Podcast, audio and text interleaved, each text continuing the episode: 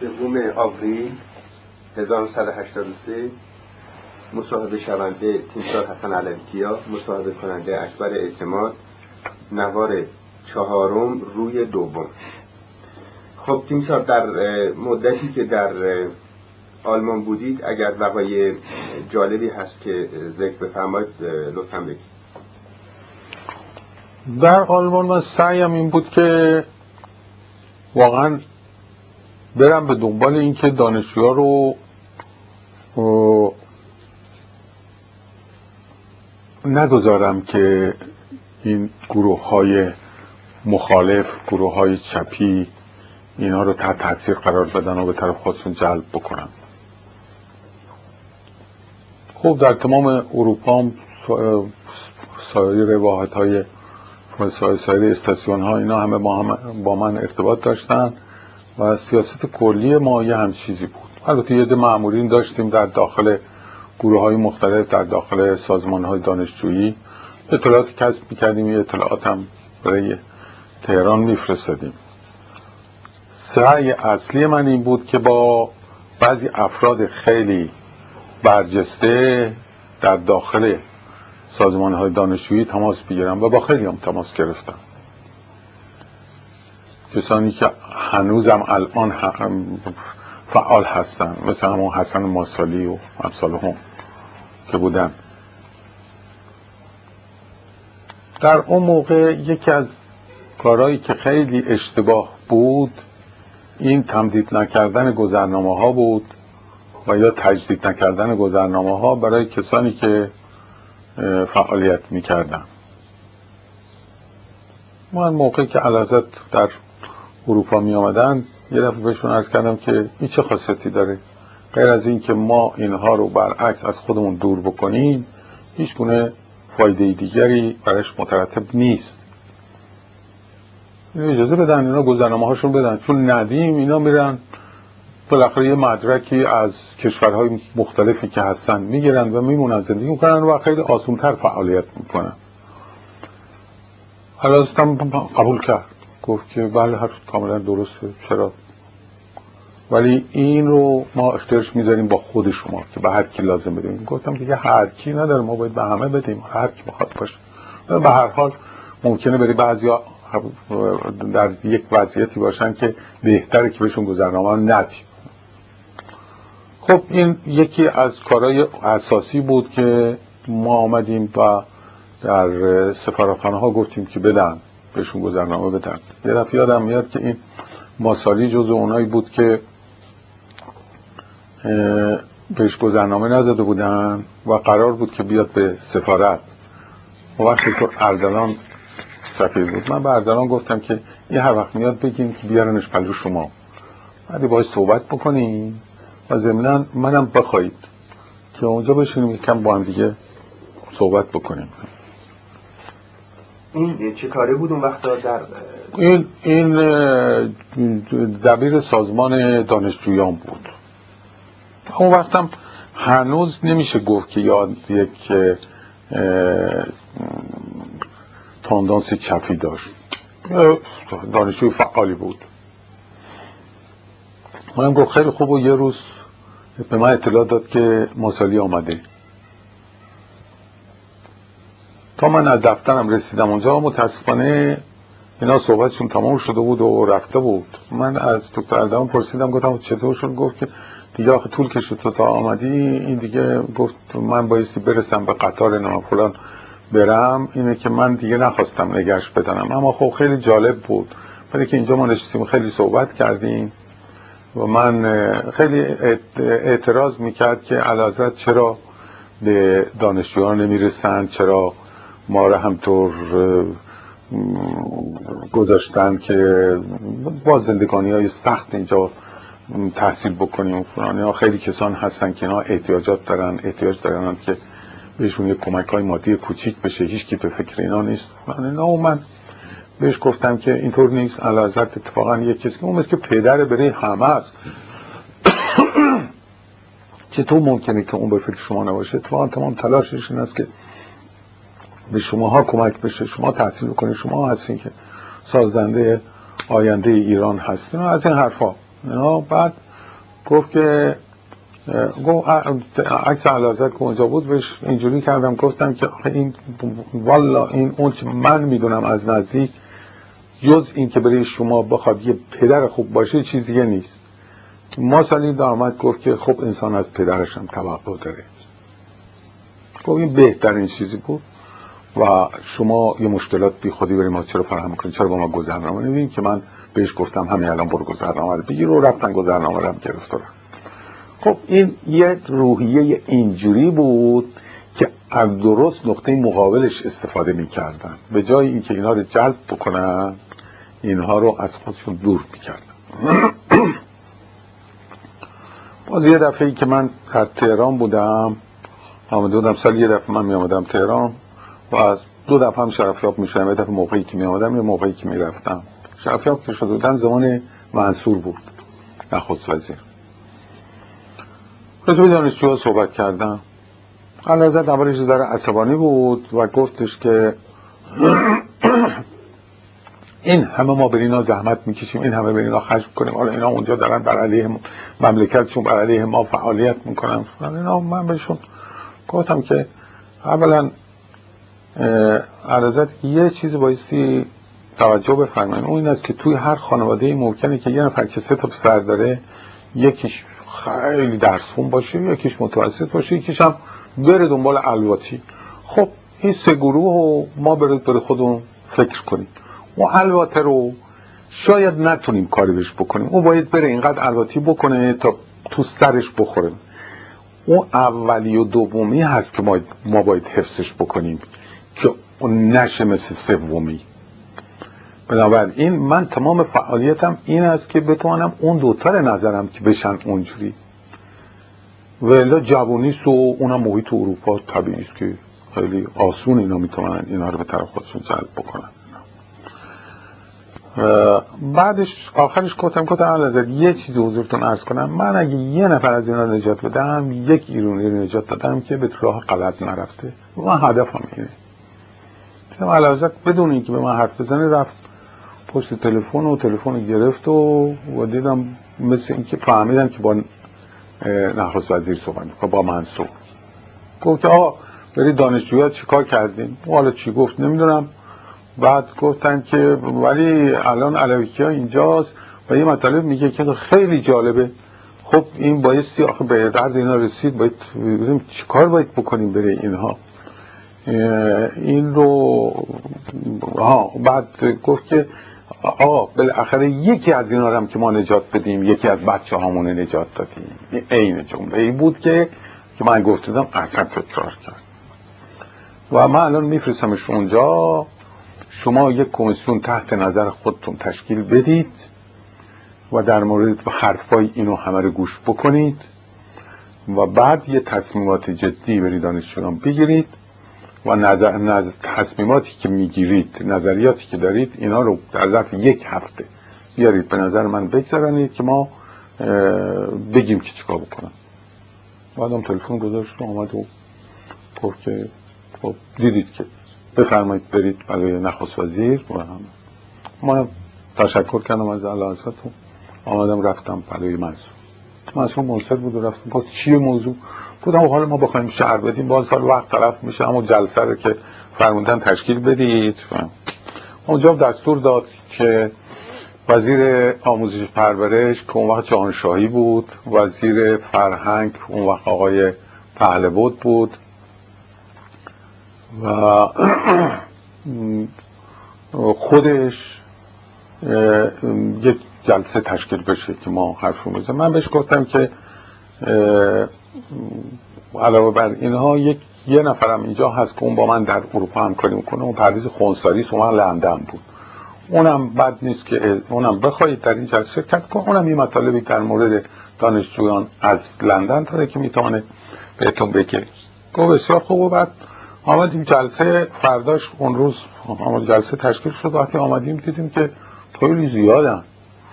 این شریفی بود که اون وقت من معاون بود دفتر بود چی بود. این سام بود. معاون وزارت آموزش پرورش بود. بله بله. سام بود. سام بود مثل اونم نمی‌دونم باز مدیر کل بود اون چی چی بود یه چیزی بود اینا رو جانشایی با خودش آورده بعد آقای پهلوود بود. پهلوود هم یه معاونش آورده بود. کلا یادم نیست کی بود. یکی رو آورده بود با خودش. آنها نشستن نشستن و گفتن چیه ما؟ مطالب با عنوان کردیم که مشکلات دانشجو در اروپا چی هست؟ که این شامل همه میشه در دنیا. هر جا هست. تمام این مشکلات کار لازم نیست تکرار بکنیم تمام این مشکلات گفتیم. دانشجو میاد هیچ نیست اونجا بهش رسیدگی بکنه میان چپی ها میرن تو فرودگاه اینا رو می‌گیرن می‌برن میرن توی گارهای راه آهن اینا رو می‌گیرن می‌برن. خب از اول به, به طور طبیعی. ما هیچ تشکیلاتی برای چیز نداریم. برای هم که ما بایستی یه سازمان های دانشجویی درست بکنیم که فارغ از این باشد که با ما ارتباط داره. و اینها بتونن که اون همون کارهایی که اونا می‌کنن اینا بکنن. و بودجه هم داشته باشن که اینها به عنوان مثل قرض الحسنه بهشون بدن تا اینا بتونن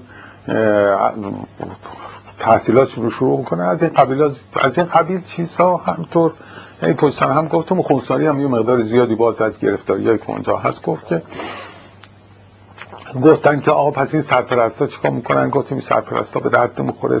اونا برعکس آقای جانشایی و شریفی و سام ایستادی کردن برای سرپرستی. آقای پهله بودم چسبید به خانه های فرهنگی که باید خانه های فرهنگی. ما از چیز کردیم اونجا گفتیم با نه خانه فرهنگی کسی میاد. اصلا ممکن نیست بیاد. این باعث یه چیزی باشه که با خود دانشجو باشه. دانشجو اگر بود می‌توانه با دانشجو سر و کار داشته باشه. ما به محضی که یه عنصر دولتی باشه یه مرکز دولتی باشه اینا هیچ کس نمیاد. برعکس طور این طوری بود که توی مثلا یه پنج دقیقه می‌گفتن که فعلا یه قهوه‌ای بخوریم. یکی میاد و گفت من تایید کن. یکی میاد و من گفت تایید بکن. البته یه مطلب هم بود. اون اول که آقای نخست وزیر تشریف آورد. با اینکه علازت بهش گفته بود که تحت نظر خودتون باشه. و آمد گفت که آیون فلان کس آمده و علازت یه همچه امر کرده و اینا ببینین که ایشون چی میفرماین و یه تصمیمات بگیریم که من به عرض مبارکشون برسونم. من وقت ندارم و خداحافظ. اونم رفت. اون ننشست اصلا. هیچ در جلسه هم خلاص اینا یه حرفا رو زمان من قسمت دومم که نشستیم باز همین بحثا ادامه داشت و اونا سر طرز فکر خودشون ایستادگی کردن و من و خونساری هم مخالفت کردیم ولی مخالفتمون به جای نرسید. یه جلسه گفتن دوشنبه دیگه که من دیدم بیخاصیته. دیدم فایده نداره. بی ربط من خودم به معطل می‌کنم اینجا باید بیام محل کارم. اینی که جلسه دوم بدون کسی به نخواست تلفن کردم که قربان بنده حرفا همه زدم. دیگه چیز تازه ندارم. تصمیم رو هرچی بگیرید که من که نباید تصمیم بگیرم. تصمیم باید اون کمیسیونی که معمور بررسی و تهیه گزارش برای حضرت بوده اونا گزارششون تهیه بکنن و به برسونن بنده دیگه مرخص میشم اونم که نگفت برو یا نرو ما هم سوار شدیم رفتیم. نذاشتن خلاصه.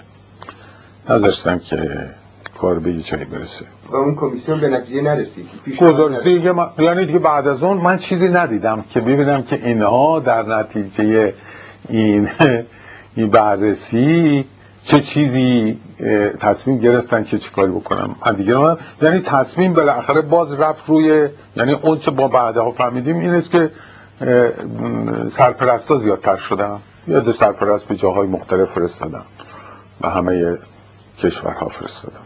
خب اونجا نقش سابق چی بود؟ در این موارد بالاخره این یه مسئله واقعا امنیتی بود و مسئله بود که سابق باید نظر داشته باشه. خود دستگاه سابق در تهران نسبت این مسئله نظری نداشت. خب خودت سابق اون وقت نظرش برمیگشت به اون که من نظر داشته باشم دیگه. بالاخره منم یه عامل اونا بودم دیگه. بنابراین دیگه حرف من که نگفتم بی ربطی میگه که مزخرف میگه. نه منظورم اینی که سابق بعدا می‌تونست روی گزارش شما و حرف شما بیسته و ادامه بده. دیگه دیگه نه اونا ایستادن نه اونا کاری کردن. هیچ کدومشون. چون کرده بودن لابد سابق بالاخره من بعدها نوشتم که من نتیجه این کمیسیون نفهمیدم که به کجا کشید. گفتن بعدا به اطلاعات می‌رسه. بعدا به اطلاعات می‌رسه. هیچ وقت به اطلاع ما نرسید. ما هیچ وقت نفهمیدیم که چه تصمیماتی گرفته بودم در اون موقع که شما در آلمان بودید در کشورهای دیگه دیگر اروپا شما نمایندگانی داشتید بله اون موقع تشکیلات چطوری بود؟ اون وقت نمایندگان خیلی کم مثلا در پاریس فقط کوروش آریانا بود. مثلا در پاریس در لندن نماینده ما نبود ولی کارهای ما رو می‌کرد. ما از لحاظ مادی بهش کمک می‌کردیم خونساری بود. در ایتالیا اون وقت وابسته نظامی در این حالی که وابسته نظامی بود غیر مستقیم قدمفری بود که با ما همکاری می‌کرد. دیگه در اون موقع جای دیگه نداشتیم. همه اون عواملی بود که خود ما به اصطلاح فنی منابعی بود که در کشورهای دیگه داشتیم که مستقیما با ما در آلمان ارتباط داشتن. یعنی از خود دانشجویان؟ از خود دانشجویان بله دیگه طبعا.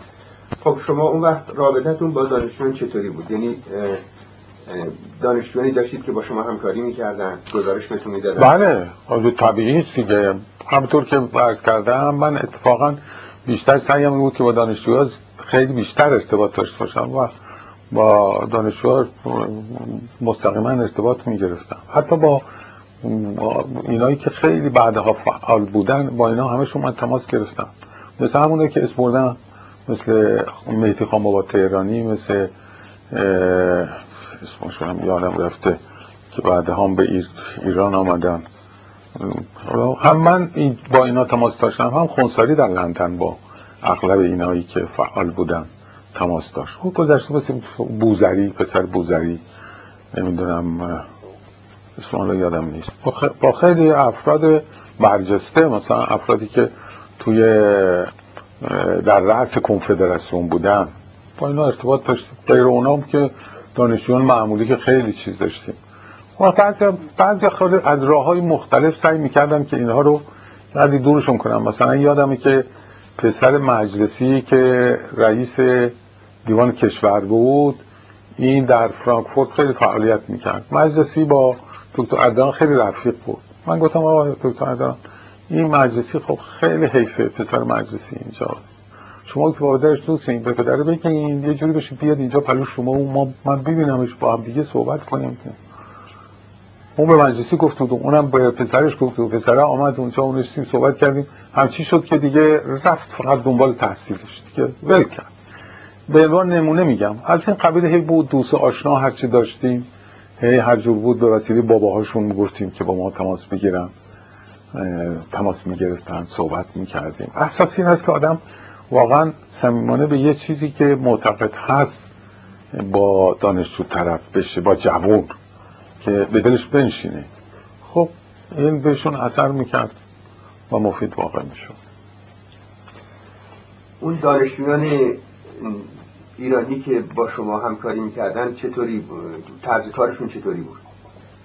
از چه نظر محسوبتون مثلا یعنی منظورم اینه که شما یه شبکه‌ای بالاخره در اروپا داشتید از دانشجویان ایرانی که به شما اطلاع می‌دادن. خب این طبیعی منابعی که میگیم این است که فرض بفرمایید این عضو کنفدراسیون ارتباطاتی که با کنفدراسیون داشت گزارش می‌داد. مثلا کنفرانس هایی که داشتن در این کنفرانس چه مذاکراتی شد چه در این کنفرانس چپیا چه جور پیشنهاد کردن راستی ها چیزی چون کنفدراسیون که بود که همه چپی که نبودن کنفدراسیون دانشجویان بود. جبهه ملی داشت ناسیونالیست داشت. کمونیست داشت عضو حزب توده داشت.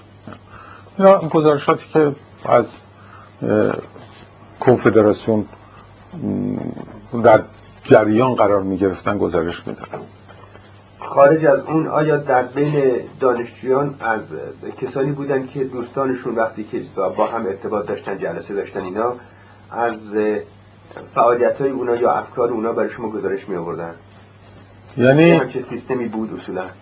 یعنی مثلا صحبت خصوصی و شخصی یا حالا صحبت خصوصی و شخصی که نباید توقع داشت که یارو یا دوستش بیاد لو بده بگه که این مثلا بر علیه شما صحبت می‌کرد. نه چیزی خاطرم نمیاد که مثلا. ولی بیشتر فعالیت های اجتماعی رو ما می‌خواستیم بدونیم. همین نه در و در فعالیت اجتماعی بعد اونایی که فعال هستن این که بفهمیم مثلا فرض کنید که بفهمیم چون یه وقت اطلاع پیدا کردم من که با ضمن گزارشات که بعضی دانشجوها هستن که به مسافرت های دور میرن. بعد ما اینو دنبال کردیم فهمیدیم که بعضی رو اینا میفرستن به چین مثلا یا میفرستن به کشورهای شرقی برای آموزش دیدن. خب اینه به مرور رفتیم به دنبال این که بفهمیم کیا هستن که رفتن. کی هست که غیبت می‌کنه غیبت طولانی می‌کنه. که یه عده معلوم شد و زمین اینا بعدها معلوم شد که درست بوده. اینا کسانی بودن که رفته بودن به چین یا جاهای دیگه رفتن آموزش داده بودن. یه دفعه من در فرودگاه لندن برخورد کردم به رئیس سرویس پاکستان که من میشناخت. بر از تصادف با هم دیگه برخورد کردیم و آقای آون اسمش بود. اون وقت نصیری رئیس سواک بود. نشتیم اونجا صحبت می‌کردیم اون به من گفتش که می‌دونی که یه دز دانشجویان شما میان میرن به چیز؟ میان میرن به چین گفتم شنیدم ولی شما از کجا چیز می‌کنید من همقدر می‌دونم که اینها با پی آی ام بیشتر میرن. گفت بله و همون دلیل ما اطلاع پیدا می‌کنیم. برای اینکه اینا میان به پاکستان و از پاکستان میرن.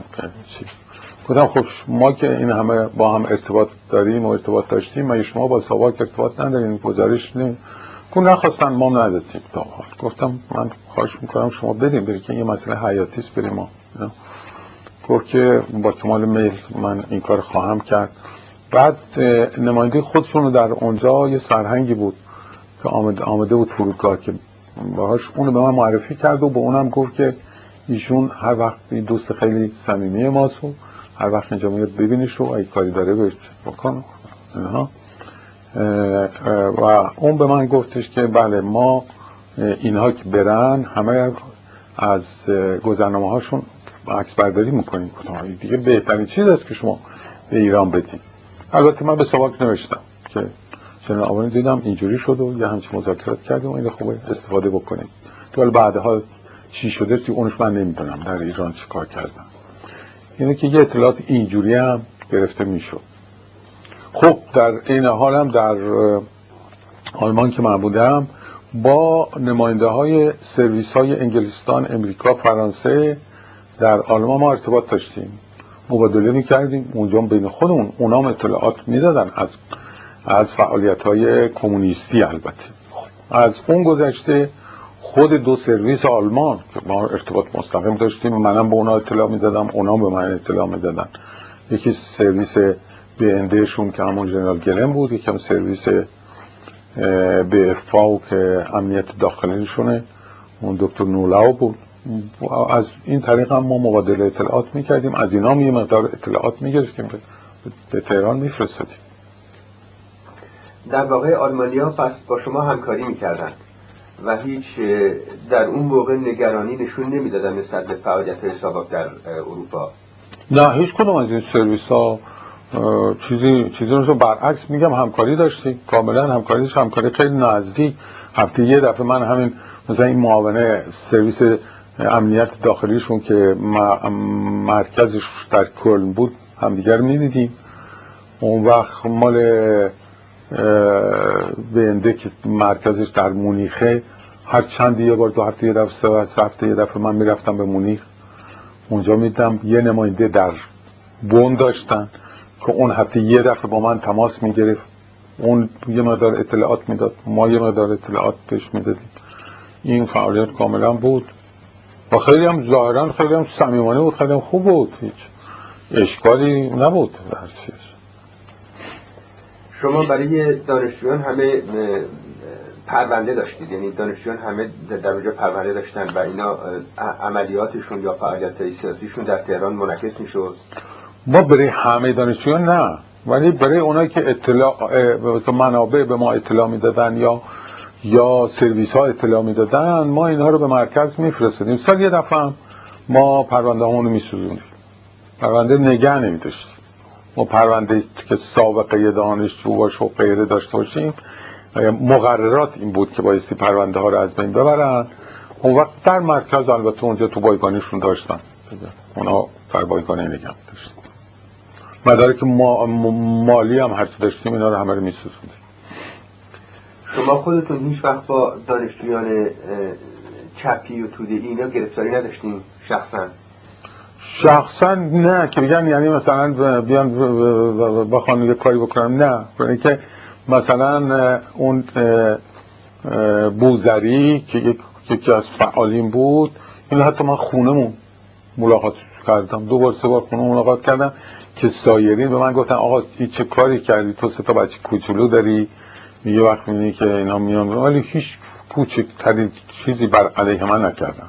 بعد از اون که ما آمدیم و من بازش شدم آمدم به تهرون اون وقت میگن که آمده بودن رفته بودن به دفتر ما. اونجا می‌خواستن که مثلا خرابکاری بکنن یا ولی من دیگه نبودم. خب حالا اگه خاطرات دیگری در مورد مدت اقامتون در آلمان دارین بفرمایید. خب مطلب خیلی هست. مطلب زیاد هست. هم هم مطلبی که در ملاقات هایی که با علازرت داشتم برای که در تمام این سالهایی که من اونجا بودم سالهایی بود که علازرت مرتب به اتریش می آمدن و بعدم می رفتن به سوئیس برای اسکی یا در اتریش برای اسکی من در تمام مسافرت ها در خدمت علازرت بودم. خب اونجا بعضی مطالب مربوط به اونجا هست.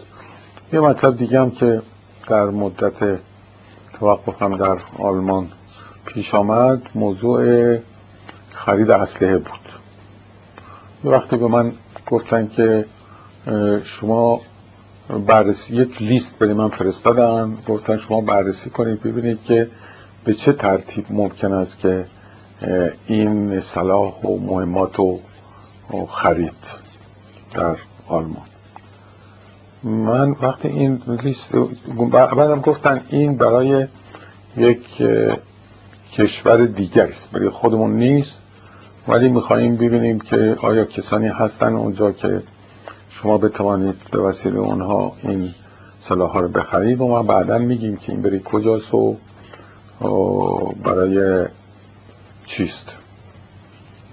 منم که قاچاقچی اصله نمیشناختم هیچ. یکی دومی که بیش خودم گفتم که به فرض اینکه ما اینجا کسی هم پیدا بکنیم به طور قطع سرویس اطلاع پیدا می‌کنه. و بنابراین چرا من از اول از اینو نپرسم؟ خودم پیش خودم فکر کردم که البته خیلی منطقی بود.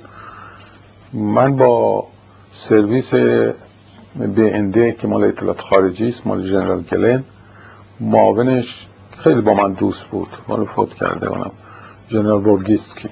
رفتم مونیخ رفتم پهلوی ژنرال ورگیسکی. به ورگیسکی گفتم که من می‌خوام که شما یک کسی رو معرفی بکنید که که مقدار اسلحه می‌خواهند بخرند. گفت که خندید گفت که برای کجا هست؟ گفتم من نمی‌دونم. گفت لیستش داری؟ گفتم بله. گفت اینجاست بوده گفتم بله. لیست نگاه کرد گفت بله می‌دونم. این برای عربستان سعودی است. دیدم کار غلطی نکردم. فهمیدم. گفت بله یکی ما می‌شناسیم که اون با ما ارتباط داره. یکی از افسران ما هست که این با اون ارتباط داره و اون تمام عملیات که می‌کنه به ما گزارش میده اطلاع داره. من میگم اون به این شخص بگه اینم تلفنش و این هم آدرسش و شما تلفن کنید و برید شما تلفن کردیم و رفتیم یارو رو دیدیم. یارو رو دیدیم تا صورت رو نگاه کرد گفت بله این بری عربستان سعودی است. و بله تمام اینا رو ایتمای مختلف نگاه کرد گفت بله همه اینا رو ما می‌تونیم تهیه بکنیم. اینا یه مقدار اسلحه بود که اسلحه از رده خارجه خارج شده بود. یه مقدارم مهمات تازه بود. گفت بله همه اینا رو می‌تونیم تهیه بکنیم و گفتم خب قیمت ها افرتون رو بدین. گفت که افر رو ما دو جور می‌تونیم بدیم. یکی این که یک اصولا یک پنج درصد کمیسیون داره این کار. که اون هیچی هم افر معمولی رو میدیم و پنج درصد کمیسیون هم میدیم به شما. یکی دیگه این است که یه چیزی اضافه بکنین که شما بخواین اضافه بکنین. مثلا بگین ده درصد من کمیسیون می‌خوام اون یه افر دیگه می‌خوام. گفتم که من اینش نمی‌دونم. اینش من باید بپرسم.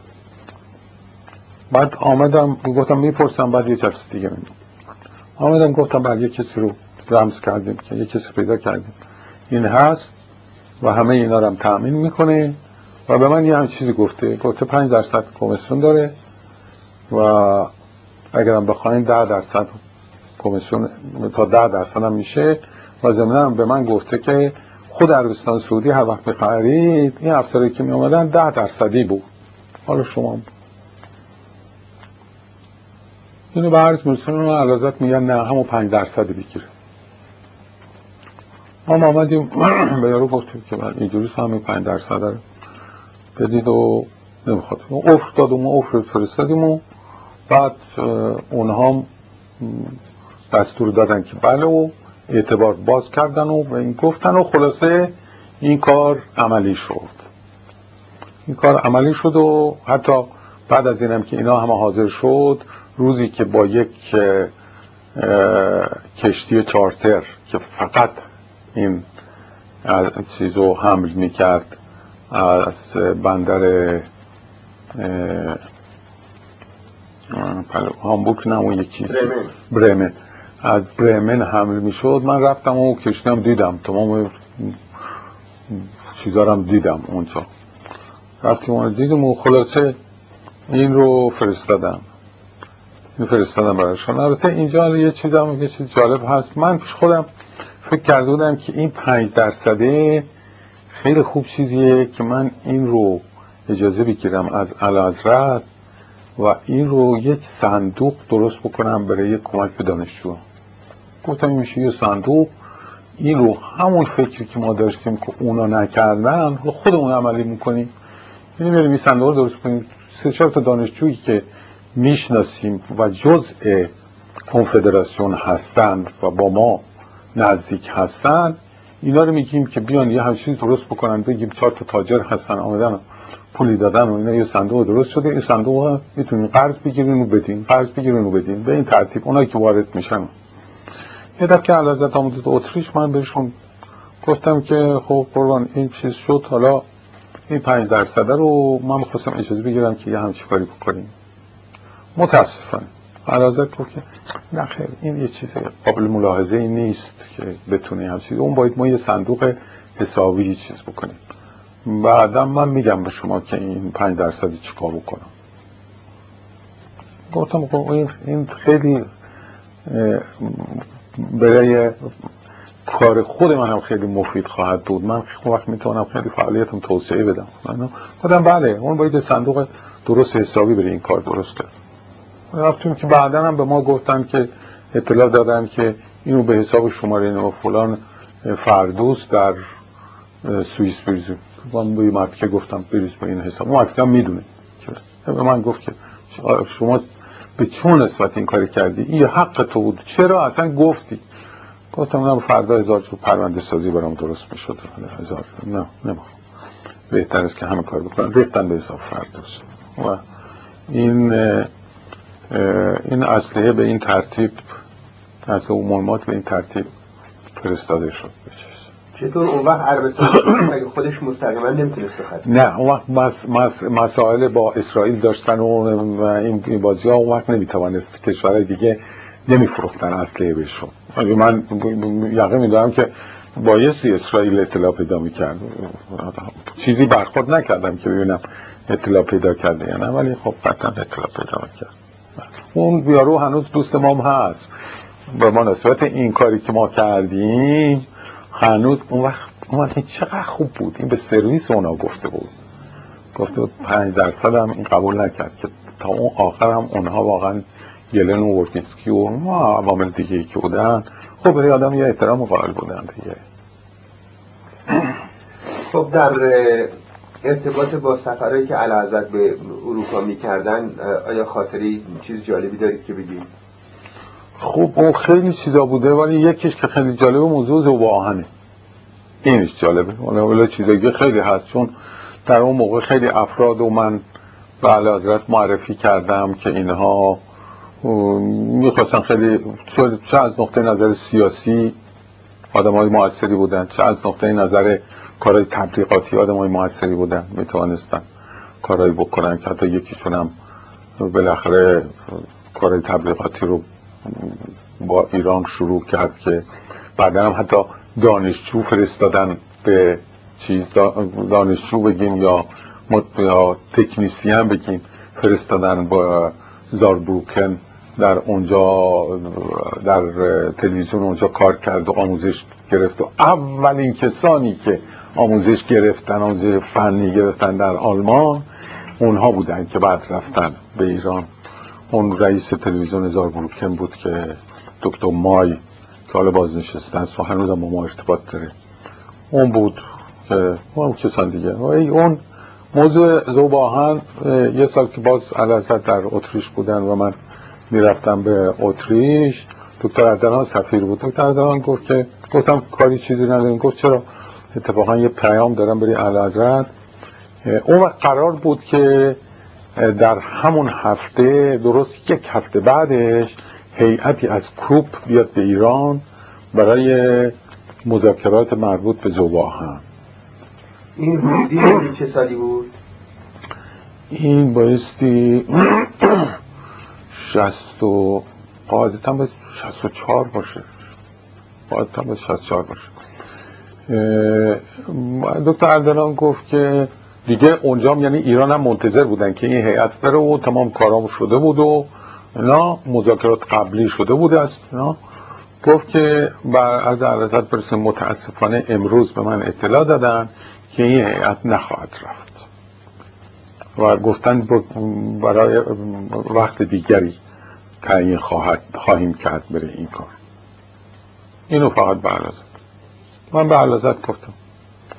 علازت خیلی عصبانی و ناراحت شد و گفت که پس تو برو به آلمان و به اردلان بگو که بهشون بگه که اگر نخواهید این کار بکنید ولو با شرط باشه من این کار خواهم کرد. اینو دو دفعه هم هی تکرار کرد گفت که عینا همینجور بگید بگید که بهشون بگه.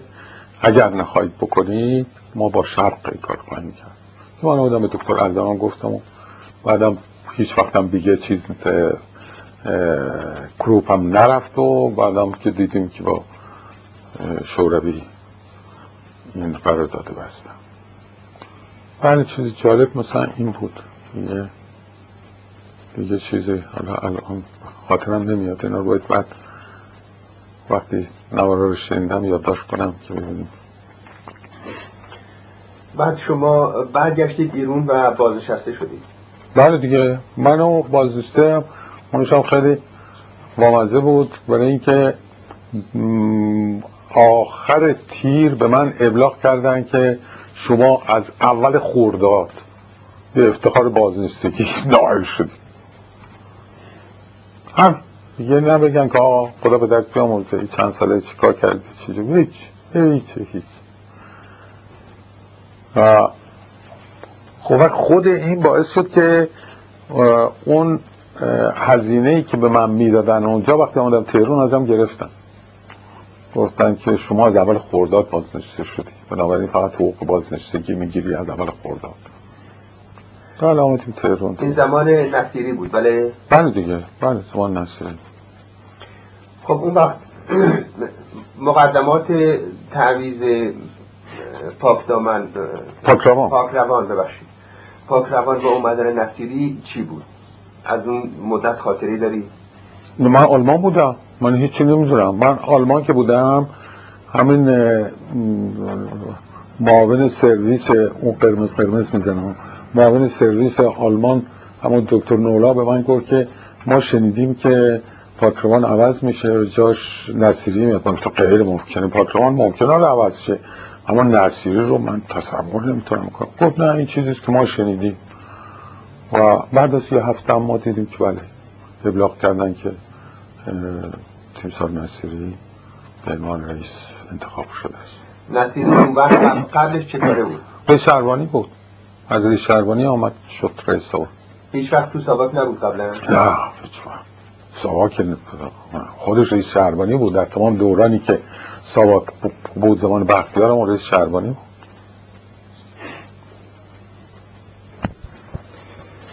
خب وقتی که شما به ایران برگشتید اون وقت بعد چه کار کردید؟ آیا باز از شما استفاده شد یا ارتباطی داشتید یا نداشتید و فعالیتتون چی بود؟ من بعد از که من برگشتم به ایران اولین باری که فردوس دیدم فردوس به من گفتش که تیمسار شما چرا آمدی به ایران؟ گفتم که مملکت پدرم مادرم خواهرم برادرم اینا همه اینجا هستن. و گذشته از اون من اگه اونجا میمودم که دیگه محکوم بودم. شما پدر خانواده منو در می آوردیم خندید و گفت من اگه جای شما بودم نمی آمدم به هیچ وجه نمی آمدم بعد بالاخره آمدن کارت و چیزا رو که ما داشتیم اینا رو همه از ما گرفتن و گفتن که خب شما دیگه حقوق بازی میگم تمام پولایی هم که اونجا بابت اون ماهایی که اونجا بودم و در حقیقت معمول نمودم اونا رو از اون چهار ماه حقوق مرخصی که می‌دیدم بعد از بازنشستگی کس کردن که یه مقدار ما پول دستی هم دادیم. یکی دو ماه هم حقوق نگرفتیم. بعدم حقوقی هم که به ما دادن بر مبنای پست دادم پست مثل یه پست مدیر کل بود یه حقوق 4800 تومن به ما دادن که هرچیم تقلا کردیم که حقوق اصلی قام مقام بدن بالاخره به ما ندادن. و بعدم خب من که اونجا بودم این سواکی ها نسبت به من یه علاقه داشتن. اغلب می آمدن من می دیدم رفتن که یه روز معتزد فرستاده بود فردوس که چیز بخش نه فردوس. هم فردوس هم نصیری. فرستادن که آقا شما جال بازی هستین دیگه چیکار دارین که با اینا تماس می‌گیرین؟ گفتم من که نیستم. اونا میان بهشون دستور بدین نیا. که بعد از اون من ارتباطم رو به کلی قطع کردم با اینها.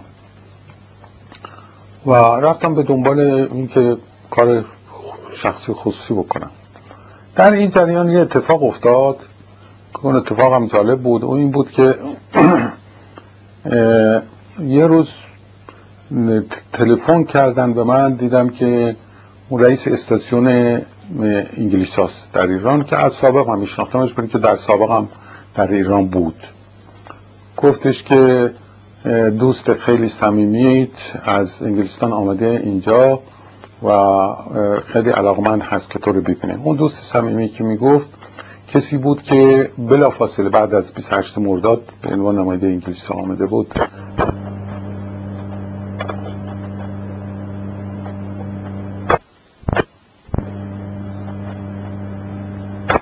که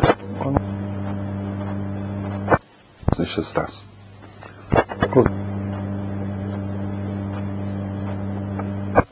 منزل رو دیدمش رو گفت که دیشب حضور علازت بودم و شما انتخاب شدید به عنوان سفیر ایران در عراق. این است که شما خودتون آماده کنید. اونجا یه مقدار فعالیت های مشترک هم خواهیم داشت.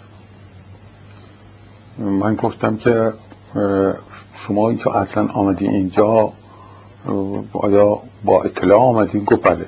از علازت اجازه گرفتم. و امشبم فردا شبم شام شما مهمان جفری هستی جفری همون نماینده شد جفری داوسن که حالا رئیس قسمت اروپا شونه. ما هنوز هست. تو خونه جفری هستین و یه ده اونجا خواهند بود و شما دعوت می‌گفتم اینم اجازه گفت بله اجازه گرفته شد. خلاص ما شب رفتیم. رفتیم اونجا دیدیم که نصیری هست کمال هست فردوس هست و معتزد. خب من که وارد شدم بالاخره من با اینا خیلی دوست بودم از قدیم. اینا خیلی به من محبت کردن خیلی احترام گذاشتن. اینا توی مدت دیک با من صحبت کرده و بعدم آمدیم سر شام هم که آمدیم. نصیری دست راست نشوندن بندر دست چپ نشوندن دست چپش اونجا شب اونجا بودیم شام رو خوردیم. دو روز که گذشت من از خونه که بیرون دیدم مثل که بعضی از بعضی از این عوامل تعقیبی که میشناختم اینجا دنبال من هستم و یکی از بچه هم غیر مستقیم به من اطلاع داد که شما در تلفناتون اینقدر احتیاط کنید معلوم شد که دارم از ما مراقبت می‌کنن. خب از وزارت خارجه هم به من گفتن که بیاین همین خونساری معاون بود. گفت که بیاین شما این معمولیت هست که باید بیاین پرونده ها رو مطالعه بکنید منم که در جریان بودم. رفتم و رفتم پلو اردشیر رفتم و بعد رفتم پلوی خونساری و قرار بود که این پرونده های عراق من مطالعه بکنم که یه جلسه دیگه قرار بود برم اونجا که پرونده ها رو ببینم. دیدم خبری نشو قرار بود که به من خبر بدن که بیا. دیدم خبری نشو هی منتصر دیدم خبری نشو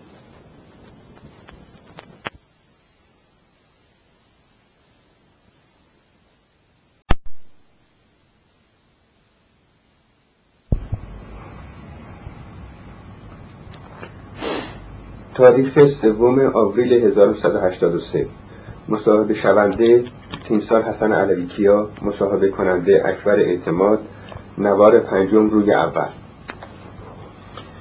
خب بفرمایید بقیه این داستان که میفرمودید که به شروع کردن به مراقبت شما. آره بعد متوجه مراقبت هست و به علاوه دیگه اون موضوع رفتن به عراق هم دیگه ما نخواستم داشتم این می‌گفتم که توی کریدور برخورد کردم به دکتر آملی دکتر آملی گفت که تیمسر من کاندید بودم برای عراق.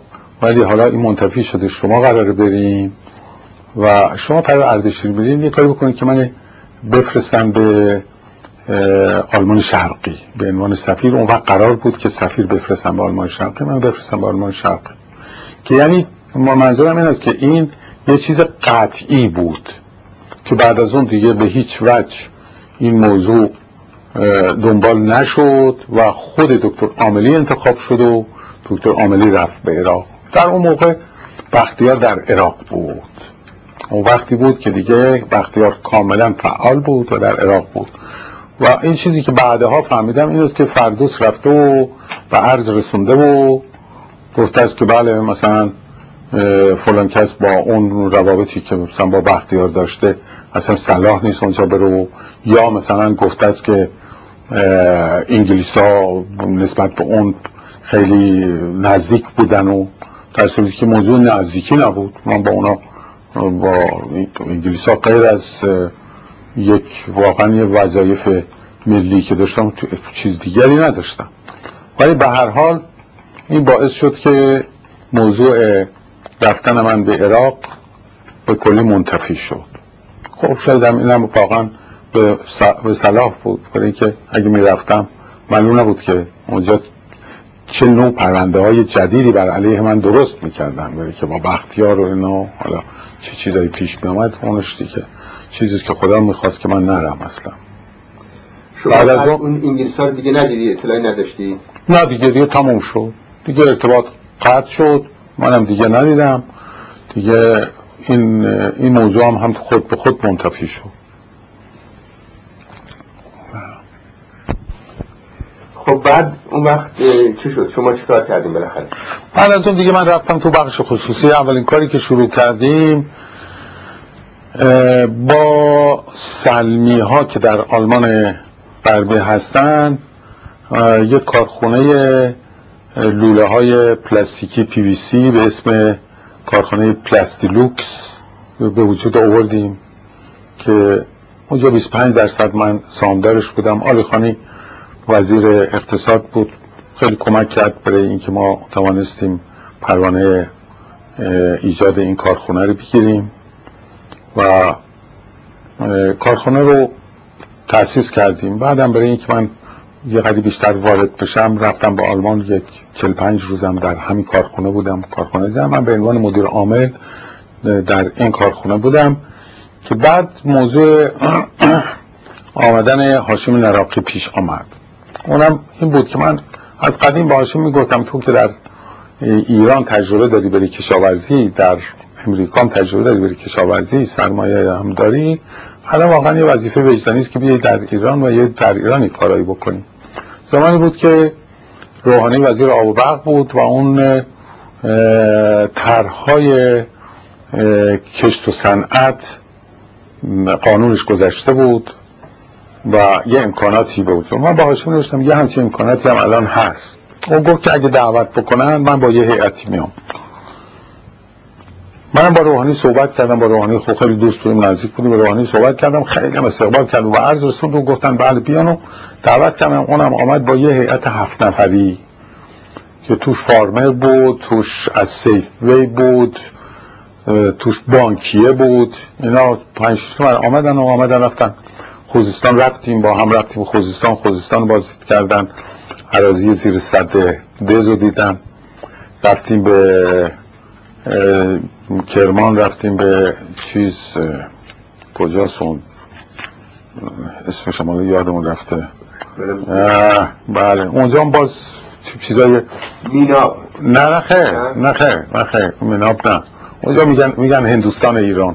بهش میگن چیز. حالا اسمش یادم رفته. چیز مشخصی است خلاصه. اونجاها رفتیم اینا همه بازی کردن و بالاخره آمدن و موافقت کردن که برن به امریکا و دوباره برگردن و عراضی اونجا بگیرن.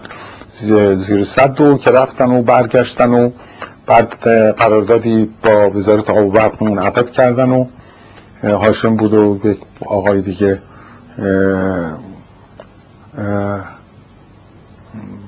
آقای اینجا با اون آمده اونم فارمر بود. آمدن و اینا. هاشم اصرار اصرار که تو باید بیای اینا یه مقدارم سم یه دو درصد یه سهام اونجا رو به من دادن و خلاص ما توی چیز نموندیم دیگه.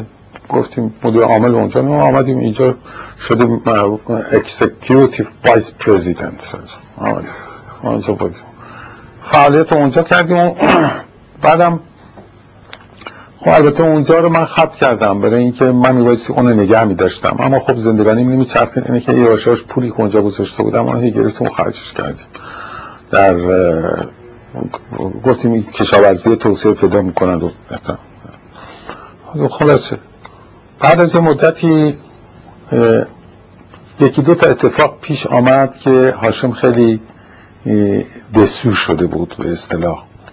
یعنی کمک هایی که می‌خواست از صندوق توسعه کشاورزی بگیره بهش نمی‌دادن. این مشکلات فراهم می‌کردن. با اینکه علازت هم می‌گفت و توصیه می‌کرد و اینا هی می‌رفتن بر علیهش می‌زنن و اینا هاشم در صدت برآمد که این مقدار از سهامو بفروشه. این مقدار از سهام فروخت به یک آقای محمدی که آهن فروش بود سرمایدار بود که داماد مرتضی, مرتضی بشارت. یه مدرم سهام به بشارت. وقتی اینجور شد من گفتم من نمیمونم دیگه اینجا. برای که من با بشارت نمی‌تونم باید اما هر چی هاشم استر اصرار کرد من نموندم. آمدم یه شرکت کوچیکی درست کردیم با یه بلژیکی. اون بلژیکی خودش کسی بود که صادر کننده سیت بود. و در شرکت که صنعت ما با هم دوست شده بودیم. این آمد با رئیس حسابداری ما که به اسم آقای سلامت که هنوزم هست. با اون صحبت کرد و با من صحبت کرد گفت که یک چیز تازه ای من توی نمایشگاه دیدم که این خیلی برای ایران مفیده. اونم ساختن سیلوی فلزیست سیستم لیپ. سیستم لیپ هم یه سیستم مثل سیستم canning canning industry ست اونجوری یه ماشین کوچیکی میاد وامیسته در کارگاه بعد از اینکه فونداسیون کردن کارگاه و این نوارهای فلزی رو دور تا دور اون اسکلتی که درست کردن میچرخونه و بالا میده و خیلی سریع میشه مثلا 500 تون در روز و در هفته رو در, در ظرف یه هفته برای 500 تن یه سیلو درست می‌کنه که اون وقت بعد بقیه باید شد می‌کنه خیلی خوب چیزی آمدیم با اون شرکت کردیم. س... ما من اون دادستانم شرکت دادم. پنجا پنجا ما شرکت کردیم با اون رو شرکت کردیم و این رو انداختیم. که بعدها مشکلات زیادی با این متک بلژیکیه پیدا کردیم و ناچار سهم اونم خریدیم و اونم شانس داشت که سهمش فروخت به ما و رفت. سهمش خریدیم و این اینو ما با یه سرمایه یک میلیون تومنی شروع کردیم. که بعد یه پروژه های اولا یه مدار زیادی چیزای سفارش های خصوصی برای کارخانه های آرد و اینایی که گندم نگم دارم اینا انجام دادیم و اطراف تهران هست الان هم هست. و یه پروژه بزرگی که انجام دادیم پروژه مجتمع گوشت فارس بود که مال وزارت کشاورزی بود. اونو ما بردیم برای که بهتر سیستم ما بهتر بود و قیمت ما پایین تر بود.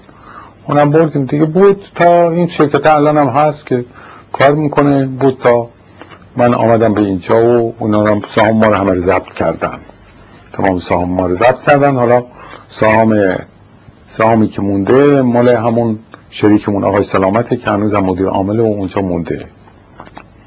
دیگه ما این آخرین وضعی بود که ما داشتیم. بعد اون وقت شما در تمام این مدتی که کار خصوصی می‌کردید هیچ ارتباطی دیگه با کار امنیتی نداشتید و با دولت؟ نه خیر. از متاسفانه به هیچ وجه نخواستن از من استفاده لاعقل به عنوان مشورت بکنم. یه چیزی جالبه برای اینکه ببینیم که دنیا چیکار می‌کنه و ما چیکار کردیم در این مورد به خصوص. همون وقت که ما کش صنعت بودیم برای خرید سید با هاشم نراقه رفتیم به اسرائیل و ضمنا در این حال گاوم می‌خواستن بخرن و مزارع اسرائیل بازدید بکنن. رفتیم اونجا. یه روز ما رو دعوت کرده بودن در یک مؤسسه ای که اسمش کور بود. این مؤسسه مؤسسه بود که اگر از نقطه نظر کشاورزی از هر جهت چه برای برای سید چه برای متخصص چه برای ماشینالات کشاورزی در دنیا اگر تقاضاهایی بود میبایستی از این طریق مذاکره و قرارداد ببندن ضمنا تمام توسعه صنعتی در اسرائیل به وسیله این دستگاه می‌شد. ما دعوت کردن ما رفتیم اونجا. نهار قرار بود اونجا بودیم رفتیم مذاکره سر نهار که آمدیم من دیدم یکی اونجا هست بود که میشناسیمش. من جلو دیدم که ژنرال امیته که این قبلا رئیس سرویس بود. ولی من زیاد با این نبودم. برای که اون اواخر عوض شده بود اون اولی عوض شده بود و این آمده بود به چند ماهی من اینو دو سه بار من دیده بودمش. تا من دید آمد جلو. خیلی گرم و من گفت تو کجا چی و گفتم گفت شنیده بودم که باز شدی و چیکار می‌کنی و گفتم بله تو بخش خصوصی هست ما این کارا رو می‌کنیم و اینا گفت بله منم که مدت بازی من رئیس کور هستم. اینجا آمدیم. سر نهار که نشسته بودیم من پلو خود دیگه اونجا به ما احترامات فاقه گذاشتن. فارشون دسترازشون اینا. ها اونجا زمین گفت یکی دیگه از رفاقات اینجا هست. کنان هم اینجاست. سر نهار دیدیم کنان هم آمد. کنان معاون سرویس بود. اون موقع سرویس اسرائیل دو تا معاون داشت. یکی کنان بود یکی هم اسمشان یادم رفته. این دوتا همیشه پستاشون رو در فرانسه با هم عوض می‌کردن. به این شکل بود که یا اون در اسرائیل معاون بود این در فرانسه رئیس سرویس بود یا اون یکی. همیشه اینا داره. اون کنان بود و گفت بله کنان من آوردم. اینم بازنسته شده من آوردمش اینجا. سر نهار که نشسته بودیم که به من گفتش که خب بگو ببینم لابد گرفتار سرویس هنوز هستی. حالا من بوش می‌کنم. گفت که همطور که ما هم همطور گرفتاریم هنوز من گرفتارم و من هر پونزده روز یک بار یک جلساتی دارن که من در این جلسه شرکت می‌کنم. که خوب بالاخره ما تجربه داشتیم از مشورت ما استفاده می‌کنم. اما کنان بیشتر از من گرفتاره. داره که کنان دقیقه به دقیقه ممکنه بخوانش و روی مسائل مختلف باش مشورت بکنم. تو هم حتما گرفتاری. منم خجالت کشم گفتم خب بله. ولی خوب من به اندازه شما گرفتار نیستم. من گاهیش میگم خب بله البته وظیفه ما صبح بیبایستی از وجود ما استفاده بکنم. بعد من که تهران آمدم یه دفعه به یک دو تا دیگه به یک دو تا از هم قطار قدیم اون گفتم گفتم بابا یه همچه چیزی. اون یه دفعه نصیری دیدم به نصیری گفتم. گفت که خب بله البته ولی خب دفعت شده. بله درسته شما درست میگه اما هیچ وقت دعوت نکردم. تازه بعد از اونم هیچ وقت دعوت نکردم. بنابراین من هیچ گونه هیچ گونه دیگه ارتباطی با ساواک نداشتم. در اون مدت هیچ وقت عرضات دیدی؟ نه خیر. در اون مدت من چندین بار تلاش کردم که در اون مدت عرضت ببینم و می‌خواستم فقط نظریاتم بگم چیزی هم نداشتم. به وسایل مختلف و اشخاص که خیلی نزدیک بودم گفتم که حتی یه دفعه امام به علازت گفت گفت که خب علازت یه دفعه اجازه بدیم بیاد که اقلا اذیتش نکنن که این دیگه هی دنبالش بدونن که یه دفعه آمده شرفیاب شده. نه علازت گفتم بگه آمده. من من هر کی ازم پرسید میگم بله. بله من آمده. ولی هیچ وقت نخواستم. تا وقتی که در مشهد وقتی که ولیان استاندار و نایب بود ما اونجا یک در اون بازار رضا اونجا یه چیزی شرکت می‌کردیم. اونم این بود که یک شرکت امریکایی من نمایندگیشی داشتم که این توی کارهای ساختمان خانه های چوبی بود که ما هشت تلاش هم کردیم که در ایران بتونیم یه پروژه بگیریم نتونستیم. ولی در اونجا درهای بازار رضا رو ما از اینا خریدیم. به وسیله من از اینا خریدن. اون می‌رفتیم اونجا و در اون بازار رضا اصولا اون مقاطع کاری که اونجا شرکت کرد من با اونم شریک بودم تا که درصدی شریک بودم. اونجا ما می‌رفتیم اونجا من به ولیان هی گفتم که دلم می‌خواد که بشه یه وقت عرضه کنیم. نیم ساعتی بخوام که از مسائل هست بگم بشون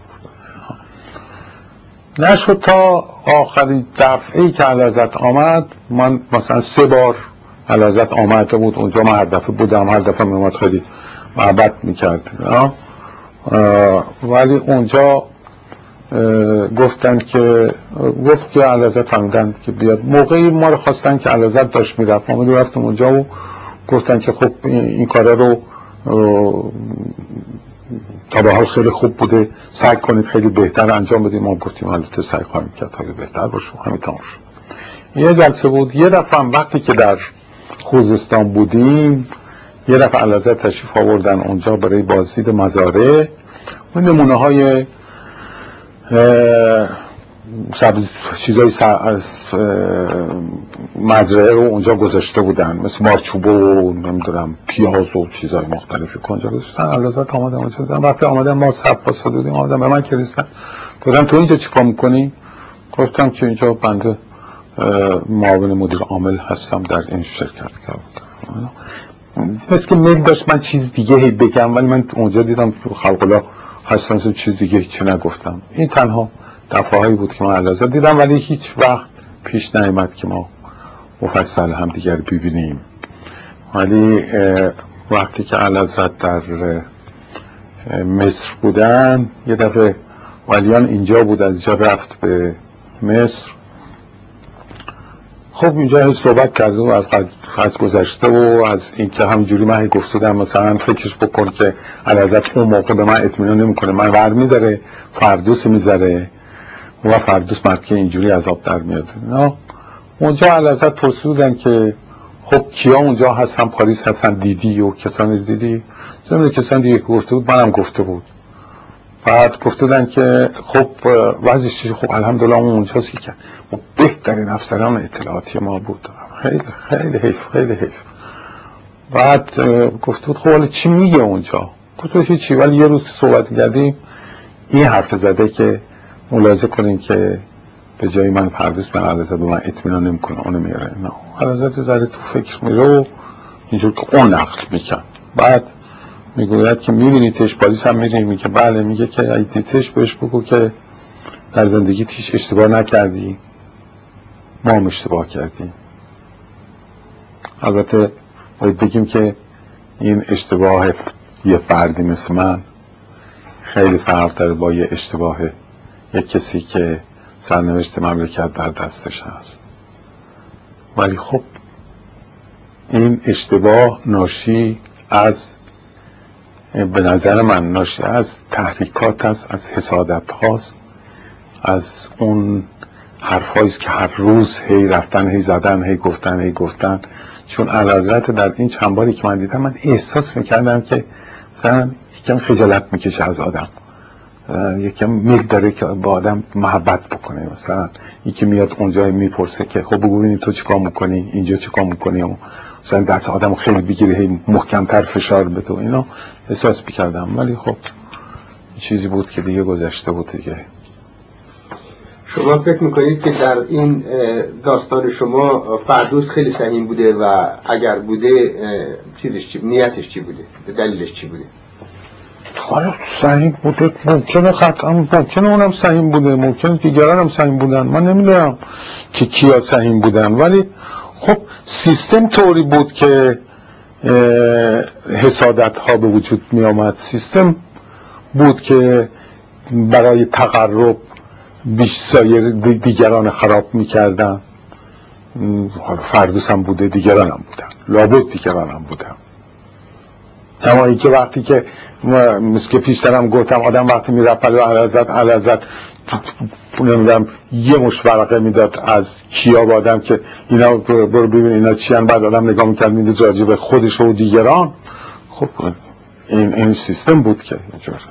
یه وقتی بود که در تو که بودم هی کاغذای بی امضا میومد هر وقت می‌رفتیم علازت یه موقع کاغذای بی امضا می‌داد. من بهش گفتم که قربان آخه این کاغذای بی امضا غیر که وقت ما رو بگیره خاصیتی نداره. گفتن که آخه ممکنه توش بعضیش مفید گفتم عوض اینکه یکیش ممکنه مفید باشه 99 تاش وقت منو می‌گیره و وقت کارمندان می‌گیره. گفتم خب چیکار کنیم؟ گفتم اینا رو باید پاره کرد ریخت دور. گفتم که خب هم کار بکن. ما دیگه بعد از اون هر چی از این کاغذ بی ام پاره می‌کردیم میریختیم تو پس این اون سیستم بود و اون طرز فکر اجتماعی ما بود و این افراد بودن که بیشتر منحرف می‌کردن. حالا بخواد شاه باشه منحرف میشه با هر کی باشه فکر می‌کنم اینجور باشه. من نمی‌دونم اون چیزی که در زندگانی دیدم. شما غیری فکر می‌کنی؟ نه حتما همینطور. و یه چیزی هم زمان منصور باز پیش آمد. اگه خاطرتون باشه اون موقع بنزین و نفت گرون کرده بودم. من هم آمده بودم همون دفعه اولی که شرفیاب بودم به هر جلازت رسوندم گفتم که یک موضوع هست که هیچ به شکل مربوط نیست ولی فکر می‌کنم هر کسی وظیفه داره اگه یه چیزی به نظرش می‌رسه که به نفع مملکت باشه و ارزتون برسونه. به این جهت به خودم اجازه دادم که این عرض بکنم. گفتن چیه منظور؟ چیه گفتم موضوع نفت و گرون شدن نفت و بنزین. تا گفتم عصبانی شدم. گفتن که آخه چی؟ هر کاری که ما یه یه ده اعتراض می‌کنن. گفتم قربان من نمی‌دونم. من هر جا توی این شهر رفتم همه اعتراض می‌کنن و همه ناراضی شدن. بنده از این جهت عرض می‌کنم. و به من هیچ ارتباطی نداره. گفتن خیلی خیلی عصبانی شد خیلی ناراحت شد. گفت که نه من به تو اعتراض ندارم. خب حالا شما این گفتی خیلی خوب کردی گفتی. اما آخه می‌دونیم مردم قصه اون یهودی رو شنیدی؟ من هم تو واسدم گفتم که یهودی یک کسی افتاده و یه یهودی افتاده و تو آب داشت غرق می‌شد. آمدن هی بهش گفتن دست بده. این دستش نمی‌داد. هر چی داشت غرق می‌شد دست یکی آمد یکی مثل خودش اونم یهودی بود. آمد گفت دست من بگیر. اون دستش فوری گرفت و از آب آوردنش بیرون. اینا همش می‌خوان بگیرن. نمی‌خوان هیچی بدن. اینو با خنده گفتن به من بعد پشت سرش گفتن که بله حالا فکر کرد برای این کار یه فکر کردیم. به زودی ترتیب این کار خواهیم داد. بعد که ما آمدم به پاکروان گفت ها به بیرون که آمدیم تو که بودم اونجا کمال اونجا بود. گفتم آقا خب یه چیزی گفت نگو عصبانی میشه. گفتم خب بالاخره باید عصبانی بشن. آدم باید بگه دیگه. بعد کاملی به فاکتورمان فاکتورمان گفت کلا. براو که این چیز کردی. این این است که میگم طرز. یه دفعه دیگه باز یه چیزی دیگه پیش آمد که اونم باز میرسونه که طرز فکرها چجور بود. یه دفعه علازت در نوشر بودن. ما رفتیم اونجا به ریکارامون رفتیم شرفراب بشیم. کمالم بود. در اون موقع ارتش بود هدایت زندانی بود. من اون موقع به هم گفته بودم می‌رفتم کار ارتش بود هدایت می‌دیدم در زندان. یه دفعه که پلوش بودم گفتش که با این میده شرفراب بشی؟ من خدمت گذار بودم خدمت کردم. و خب شایسته نیست که من تو زندان باشم اینا. اونجا من به کمال گفتم که کمال من می‌خوام راجع به هدایت صحبت کنم. گفت نه باید تو صحبت کنی. عصبانی میشن داد و فریاد زد. گفتم داد فریاد بکنن دیگه. تمام میشه. چیز مهمی نیست. علازت آمدن تو قدم می‌زدن و کمال خواستن. کمال رفت کارش کرد. آمدن تو از پلو من رد می‌شد. گفت که اتفاقا حالشون خیلی خوبه. اینو گفت و رفت. من رفتم و کارام که تمام شد گفتم درس داشتم. من رفته بودم. هدایتم تو قبلا هم برسون رسیدم رفتم هدایت دیدم هدایت یه همه چیزایی می‌کنه تمام مطالبی که اون گفته بود گفتم. گفتن که ولی راست میگه. شما فردا برو پهلوی خسروانی که رئیس دادرسی ارتش بود. برو برای خسروانی به خسروانی بگو متی که استدارای تودهی رو قرار من تعقیب براشون صادر می‌کنی؟ اما ارتش بود اولین ارتش بود منو همینطور تو زندان نگه میداری. تکلیف اینه روشن کنی زودتر. وقتی من خواستم بگم گفت دوباره تکرار گفتم به همین شکل که گفتم بگو. گفتم خیلی افتخار می‌کنم و تشکر دارم و فلان آمدی. حالا فردا رفتم زندان و به هدایت اول. گفتم تیم سال یه هم چیزی شد. اون گفت خدا عمرت بده. آمدیم.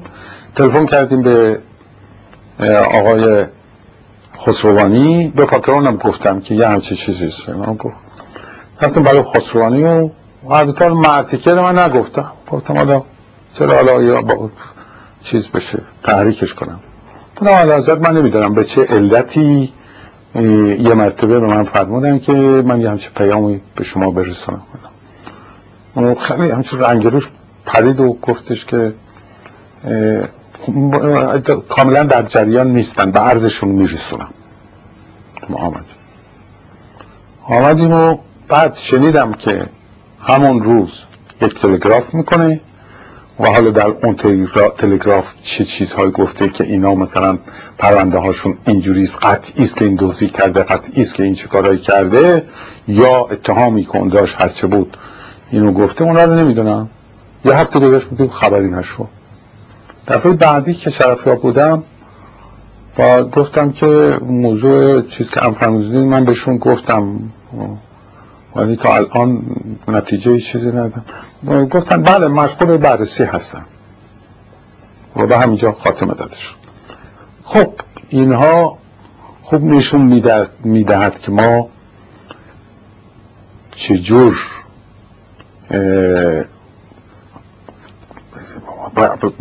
مطالب چی جور به شاه می‌گفتیم بعدها من شنیدم که این سال درجهش که بوده اون وقت ارتش بود هدایت که وزیر جنگ بوده در جرگاه به این درجه نمیده.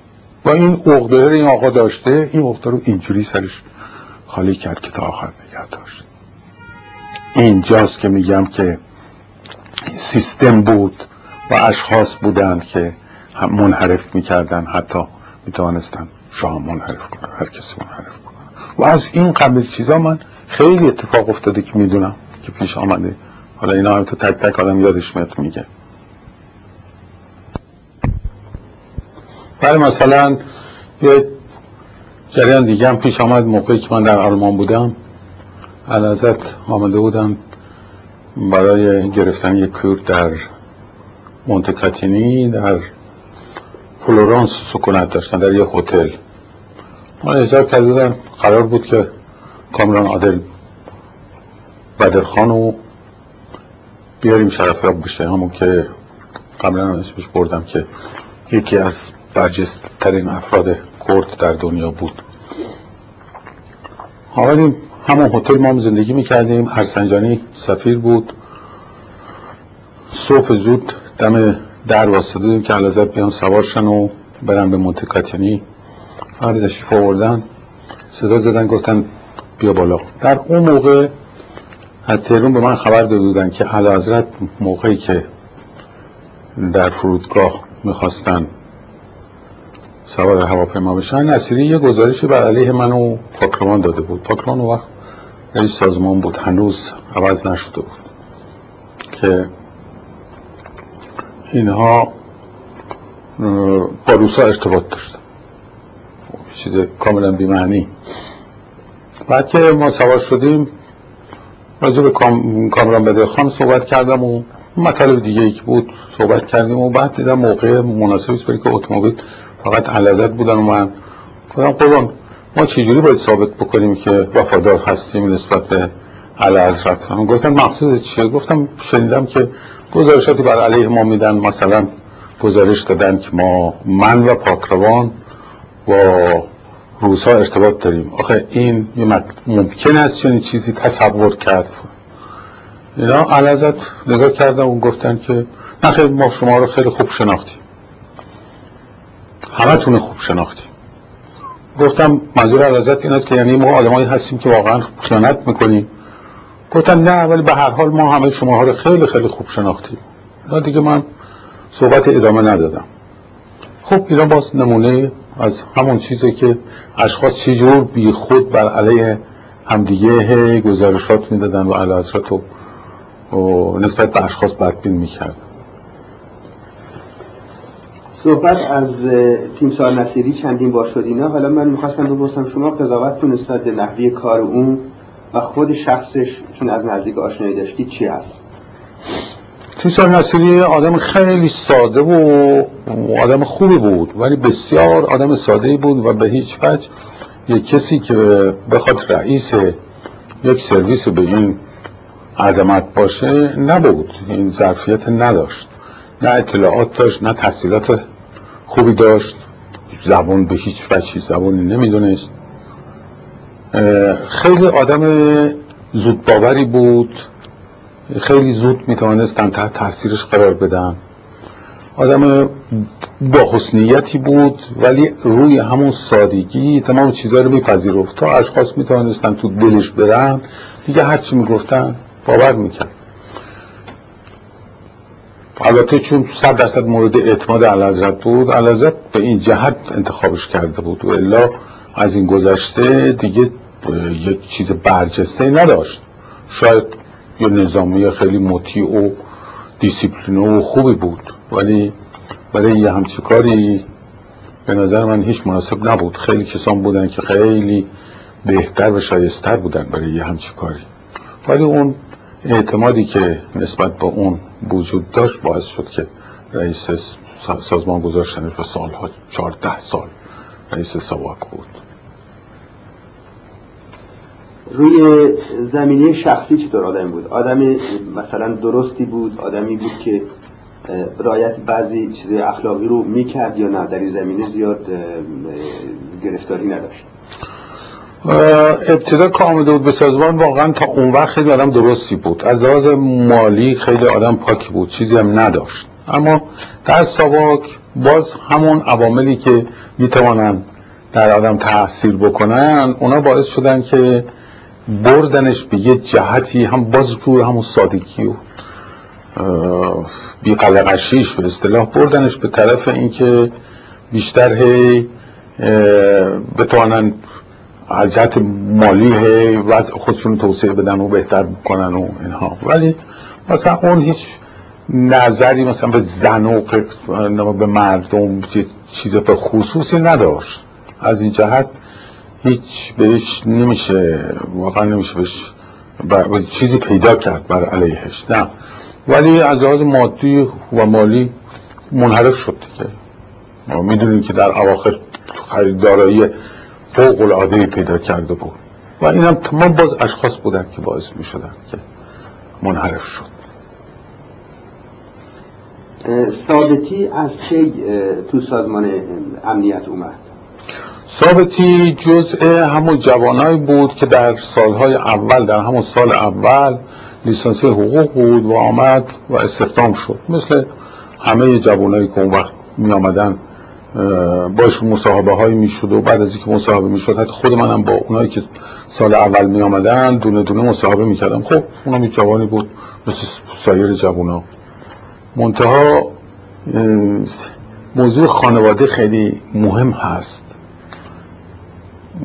همونطور که سرویس های دیگه هم این موضوع خیلی رعایت می‌کنن که خیلی پیجویی می‌کنن درباره خانواده ها ما در اون موقع دیگه نمی‌توانستیم حالا بریم دنبال هم چیزی. ضمن اینکه بعضی رو بر همین مبنا ما آوردیم مثل مثلا پسر رزمارا مثل پسر کیکاووسی و امثال هم امثال اینا رو بر این مبنا آوردم ولی خب بقیت کسانی بودن که بودن این پدرش یک بقالی داشت اصلا در سمنان مثل اینکه یه چیز نفروشی داشته یه مغازه نفروشی داشته بعد میان تهران و میان در میدان فوزیه سابق اونجا سر یه کوچه یه چیز داشت یه بقالی داشت سه تا پسرم داشت که هر سه تا منتها آدمی بود که بچه‌هاش گذاشت خیلی خوب درس خوندن هر سه پسر یکی دکتر شد که پزشک شد. یکی اون برادرش چهار تا بودن. یکی اون برادرش بود که شد آمد جای چیزی گرفت. چی بود؟ سازمان گسترش. سازمان گسترش صنایع گرفت اینا.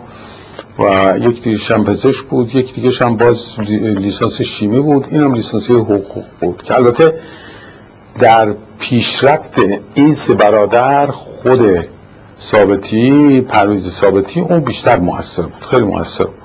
خب دیگه اون وقت دیگه این این این ضعف داشته. دیگه اون وقت نگاه نمی‌کردن که ببینن این باباش کی بود ننش کی بود چجوری شد فلان و آمد همون وقت استخدام شد. بعدش در زمانی که مقدم آمد شد مدیر کل اداری سوم این رئیس یک بخش بود. بعد مقدم چون خیلی این ثابتی بچه باهوش بود بچه با فهمی بود مقدم رئیس ادارش کرد و در زمان نصیری معاونش کرد. خب ایشون سمنانی هم بود نصیری هم ذره خودش هم سمنانی بود نصیری دیگه یعنی که ذره بیشتر به این توجه داشت. و این معمول شد که گزارشاتی که می بردن برای نخست وزیر که آقای هویدا بود اون موقع ببرن برای مرحوم هویدا. و از اونجا هویدا اینو شناختش. که هویدا خیلی این رو تقویت کرد. این بود که یواش یواش دیگه سرشناس شد دیگه. همه میشناختنش مقدم موقعی که رفت شد رئیس اداری دوم صدا ارتش بنا به پیشنهادی که اون کرد نصیری گذاشتش به جای مقدم که مدیر کل اداری سوم شد که تا آخر مدیر کل اداری سوم بود که خود مقدمم بعد وقتی که آمد با اون وضعی که بود فرستادش به خارج. فرست رفت خارج که هنوزم در امریکا هست. خب اون وقت عمل ثابتی رو در سواک شما چطوری می‌بینید و چطوری واقعا این خدمتش رو انجام داد. آیا آدم کاملا صادقی بود و عملیاتی که می‌کرد از حد وظیفه‌ای که برای سازمان امنیت میشه تصور کرد پا فراتر گذاشت؟ یعنی منظورم این هست که آیا ثابتی که از عواملی بود که تا حدی سازمان امنیت رو منحرف کرد یا نه؟ ثابتی بالاخره اینا یه جوانای بودن یه مرتبه یه مقام های بهشون داده بودن که این هنوز خیلی زود بود به اینا یه همچه مقام های داده, داده بشه. خودش آدم باهوشی بود آدم با فهمی بود و مسائل رو خیلی خوب درک می‌کرد و در بعد امرم آدمی نبود که اونجور منحرف باش بشود که در سالهای بعد شد. سالهای بعد باز همون وضع مادی که برای خود نصیری هم پیش آمد برای اونم همینجور پیش آمد. و اینو منحرفش کردن بردنش به اونجایی که دیگه در همه کارا اینا دخالت می‌کردن. ثابتی کسی بود که در ساواک اینقدر قدرت داشت که در تمام وزارتخانه ها نفوذ داشت. معاون وزارتخانه تعیین بکنه اون یکی نمی‌دونم مشاغل خیلی بالا برای اشخاص پیشنهاد بکنه. و بعدم اون مصاحبه هایی که کرد به عنوان مقام امنیتی بیشتر این رو مقرور کرد و بیشتر شرفیاب بشه و حضور علا حضرت. و چون آدم باهوشی هم بود آدم زرنگی هم بود با فهم هم بود اینه که خیلی خوب خودش رو جا کرده بود. البته یکی از عواملی است که موثر بود در اون کارهایی که نمیبایست بشود. ولی خیلی چیزا خیلی نظریاتی هم داشت که اونا یه نظریات اصلاحی بود. گاهی که ما با هم پیش می آمد صحبت می کردیم من دیدم نظریات خیلی خوبی داره. بسیار نظریات خوب داره. یادم میاد که یه دفعه خونه سنتیب هاشمی مهمون بودیم با پاکروان. تقریبا یه سال از خمینی بود. اونجا صحبت آخونده رو می‌کردیم. من بهش گفتم که آقا سر نسبت به آخونده بدونید که چی کام می‌کنید. چه جور ارتباطاتتون چه گفت که علازت اجازه نمیده. اگر علازت اجازه بده در ظرف 48 ساعت ما اینها رو تمام عوامل مؤثر اینها رو قطع خواهیم کرد.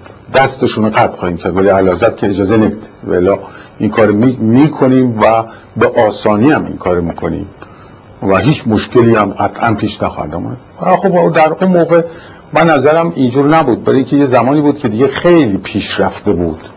که من بهش گفتم پاکروانم اتفاقا آمدن اونجا و گفتن چی میگی؟ گفتم یه همچین صحبت کنیم. اونم نظر من تایید کرد. من گفتم خیلی دیره که یه همچین کاری بخواید بکنید. بهتر است که حالا از راه دیگری وارد بشید. ببینید که درست مسائل بررسی کنید. ببینید که چه راه حل هست که فقط منحصر به این نباشه که یه در بگیرید.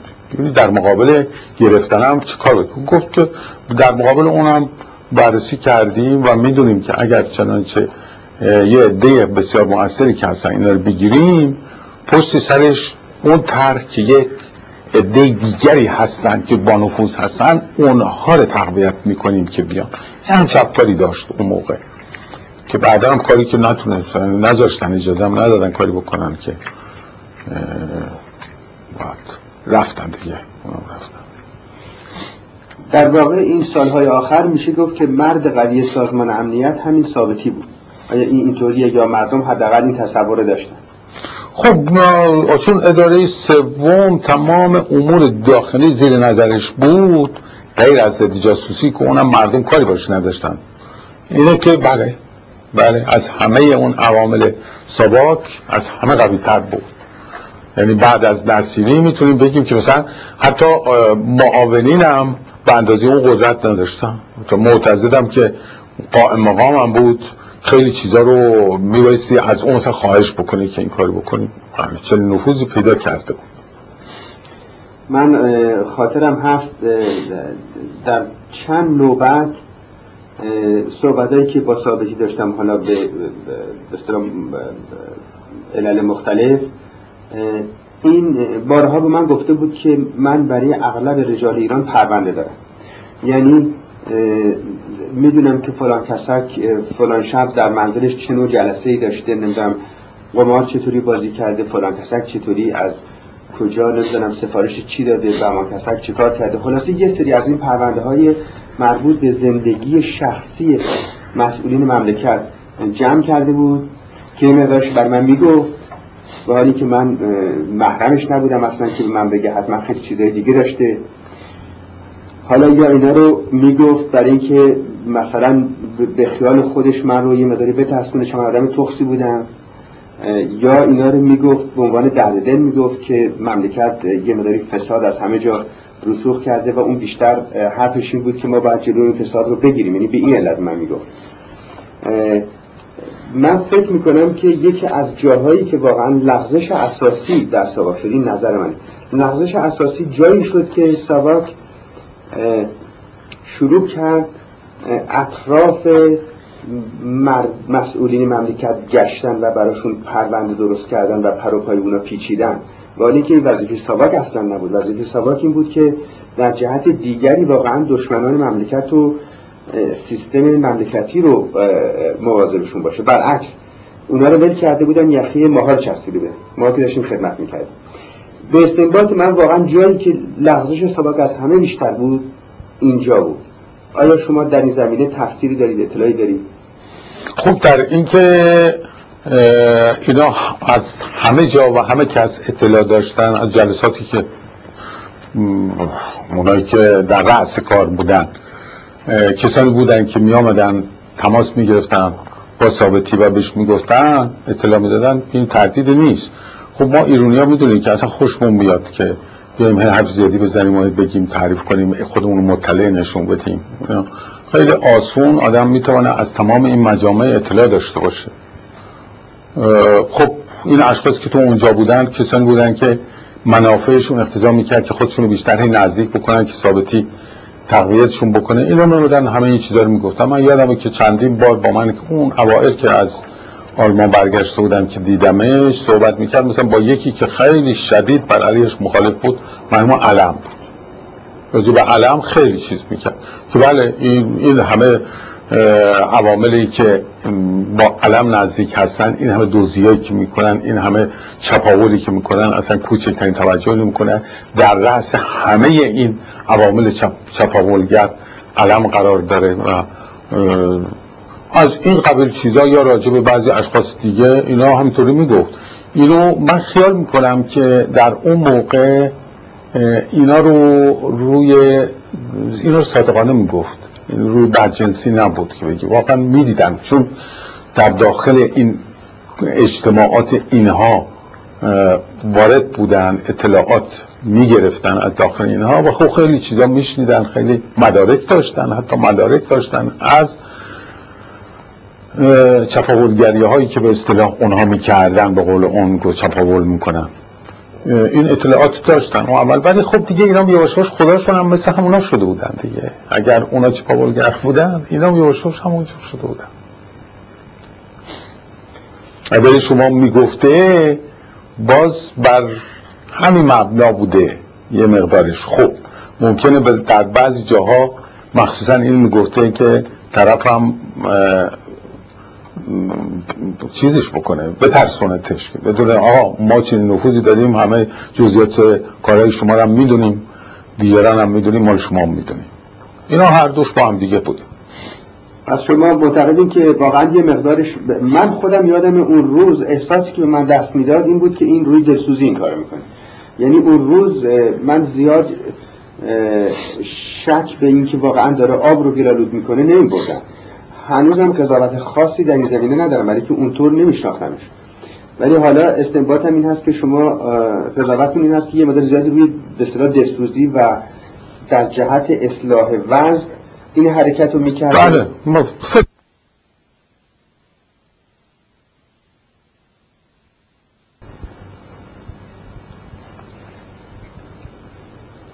نوار پنجم طرف دوم. مصاحبه شونده تیمسار حسن علویکیا مصاحبه کننده اکبر اعتماد.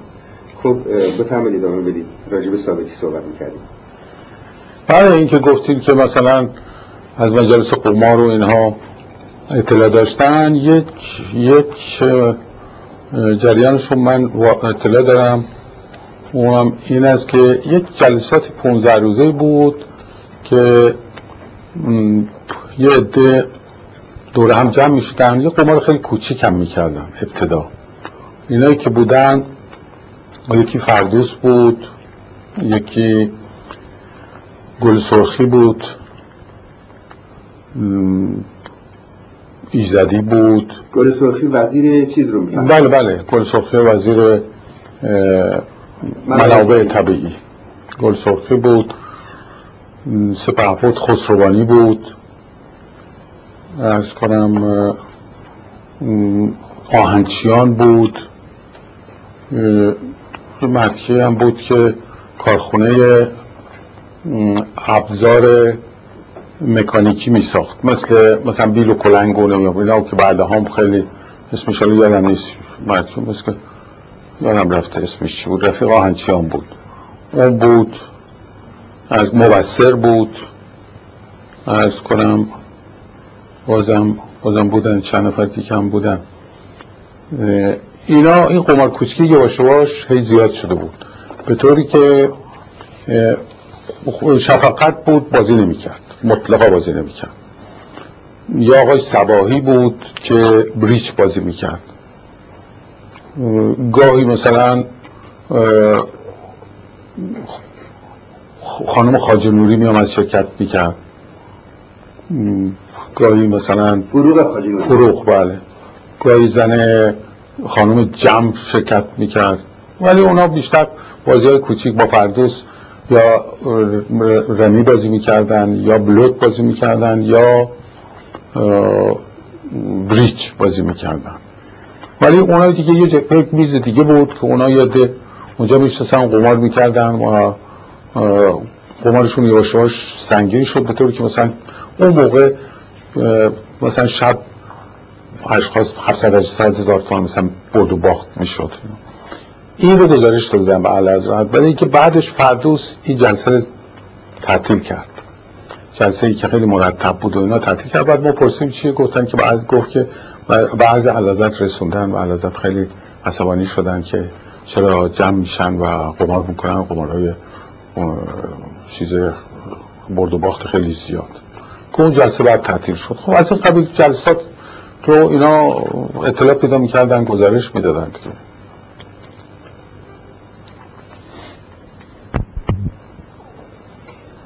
این مسئله واقعا تصویر سازمان اطلاعات امنیتی کشور که به تدریج دیدیم که در مغز مردم به طور کلی این تصویر یواش یواش بد شد. یعنی من تا اونجایی که خودم یادم هست اولش روی هم رفته تا یه حدی مردم با ساواک نظر مساعدی داشتن نسبتاً.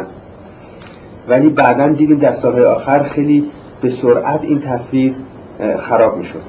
و یک سری به اصطلاح عقاید اعتقادات نسبت به ساواک در بین مردم پیدا شده بود که هیچ وقت معلوم نشد بالاخره که چه مقدار از اون ایراداتی که مردم به ساواک داشتن درست بود چه مقدارش زیاده روی در قضاوت بود یا قضاوت به کلی غلط.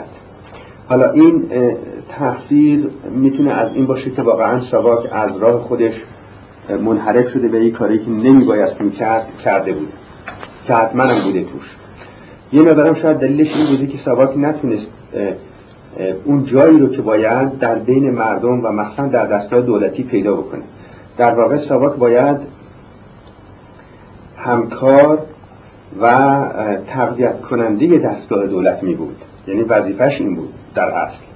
و حفظ امنیت کشور از طریق اطلاع ولی بعد یک کمی مسئولین مملکتی و دستگاه دولتی کم کم احساسشون این شده بود و من که بینشون بودم همیشه این احساس می‌کردم. احساسشون این شده بود که سواک واقعا دستگاه در مقابل اونها بایستاده و اون حس همکاری که باید در بین دستگاه دولتی از یک طرف و سواک از طرف دیگه باشه تا واقعا امنیت مملکت به مفهوم وسیعش تامین بشه کم کم خدشدار شده بود و در آخرم اصلا وجود نداشت. یعنی اصلا در آخر کار هر کدوم راه خودشون می‌رفتن و دستگاه دولتی سعی می‌کردن به هر ترتیبی شده راه خودشون برن و در واقع یه مقداری میشه گفت که اتمسفر به جنگ بین ساواک به دستگاه دولتی تبدیل شده بود. از طرف دیگه بین مردم ساواک تصویرش بسیار بد شده بود. مردم عادی هر وقت مثال بد می‌خواستن بزنن به سواک محسوب می‌کردن. جوکا مربوط به کارهای غلط سواک شده بود. سواکی کم کم چهره خدمت خودش از دست داده بود و به صورت یک جلاد در آمده بود.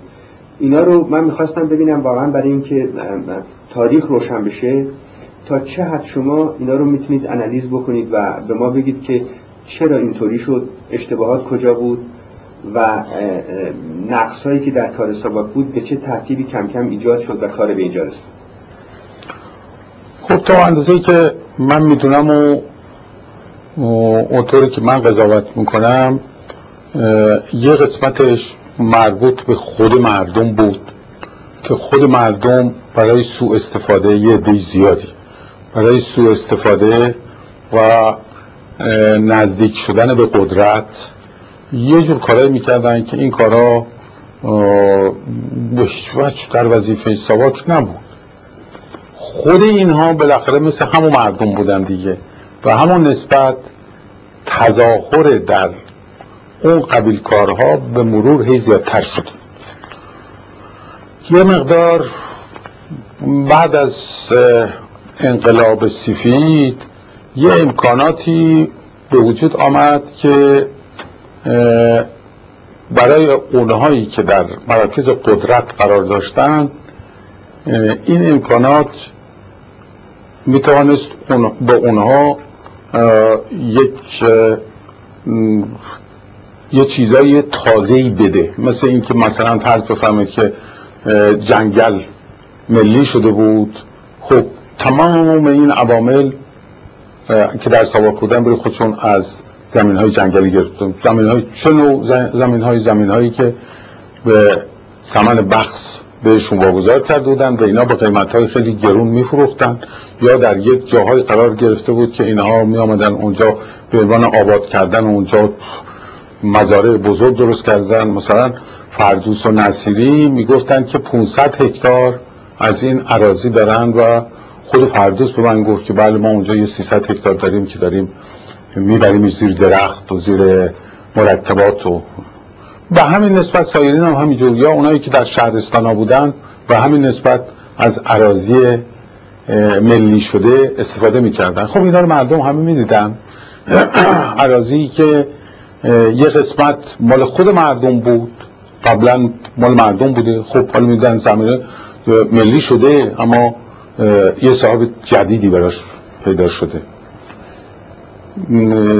زمانی که پاکروان بود اصلا چهره پاکروان یه چهره بود که اعتماد جلب می‌کرد. مردم می‌دونستن و می‌گفتن که خب پاکروان در از سابق قرار داره و آدم مسلحی هست و آدم حالا وقتی نصیری آمد این این وجه تغییر پیدا کرد.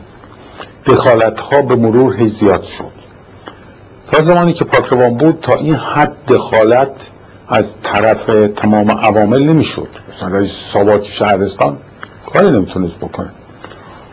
یا مدیر کلا کاری نمی‌تونستن. بعد دخالت های یواش بیشتر توسعه پیدا کرد در داخل وزارتخانه ها خب این با منافع اشخاص خواهی نخواهی تماس پیدا می‌شد. وقتی این منافع پیدا می‌شد یه نارضایتی جلب می‌شد و اینها برای دیگران می‌گفتن هی یواش یواش. در مقابل اینها کاری که به تمام جلو این تبلیغات چون این تبلیغات رو اونا ده برابر می‌کردن صد برابر می‌کردن.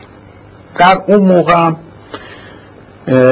گروه های دیگری پیدا شده بود که این گروه های گروه های اگرسیو بودن مثل مجاهدین و مثل غیره که اینا مجبور بودن. ساباک مجبور بود که با اینا با شدت عمل رفتار بکنه. خب این گرفتن خانه های تیمی و تیراندازی هایی که می‌شد و بانک های کنا می‌زدن و اینا که نمی‌تونستن بگیرن بشنن تماشا کنن. و با شدت عمل هرچه بیشتر با اینها رفتار کردن که خود به خود بازی خانواده ها رو از این طریق ناراضی کردن. بعدم یه جور تظاهرات می‌کردن که توی چشم مردم بود. مثلا اتومبیل های زیادی. من با مثال میگم. اتومبیل های زیادی که داشتن تمام اتومبیل های خارجی مرسدس ها و اتومبیل های امریکایی بزرگ که اینا همه سوار یه همچین ماشینایی می‌شدن. خب اینا مردم اینا رو می‌دیدند که تظاهر به قدرت و تظاهر به این شکل که آدم با راننده بشینه پشت اتومبیل بزرگ اینا رو مردم می‌دیدن مردم یواش یواش ناراضی می‌شدن. اون وظیفه اصلی که میبایستی هدایت باشه دیگه یواش از بین رفته بود. این منحصر شد به سرکوبی. یکی سرکوبی اعمال قدرت در تمام دستگاه های دولتی تا جایی که مثلا فرض اونجا یه مدیر کل می‌خواستن انتخاب کنن تا اینا تصویر نمی‌کردن قبول نمی‌کردن. خب این یک قواره در این کار بود که چه کسانی می‌توانند در امور حساس دولتی در امور محرمانه دولتی در امور طبقه بندی اینها دخالت داشته باشن اما دیگه از این گذشته بود. یه مقدار رابطه ها جای این رابطه ها رو گرفته بود. مجموع این قبیل چیزها باعث می شد که از اون طرف اونهایی که بر علیه دولت بودن و فعالیت های خرابکاری داشتن اونها این چیزها رو هی آگراندیسمان می‌کردن.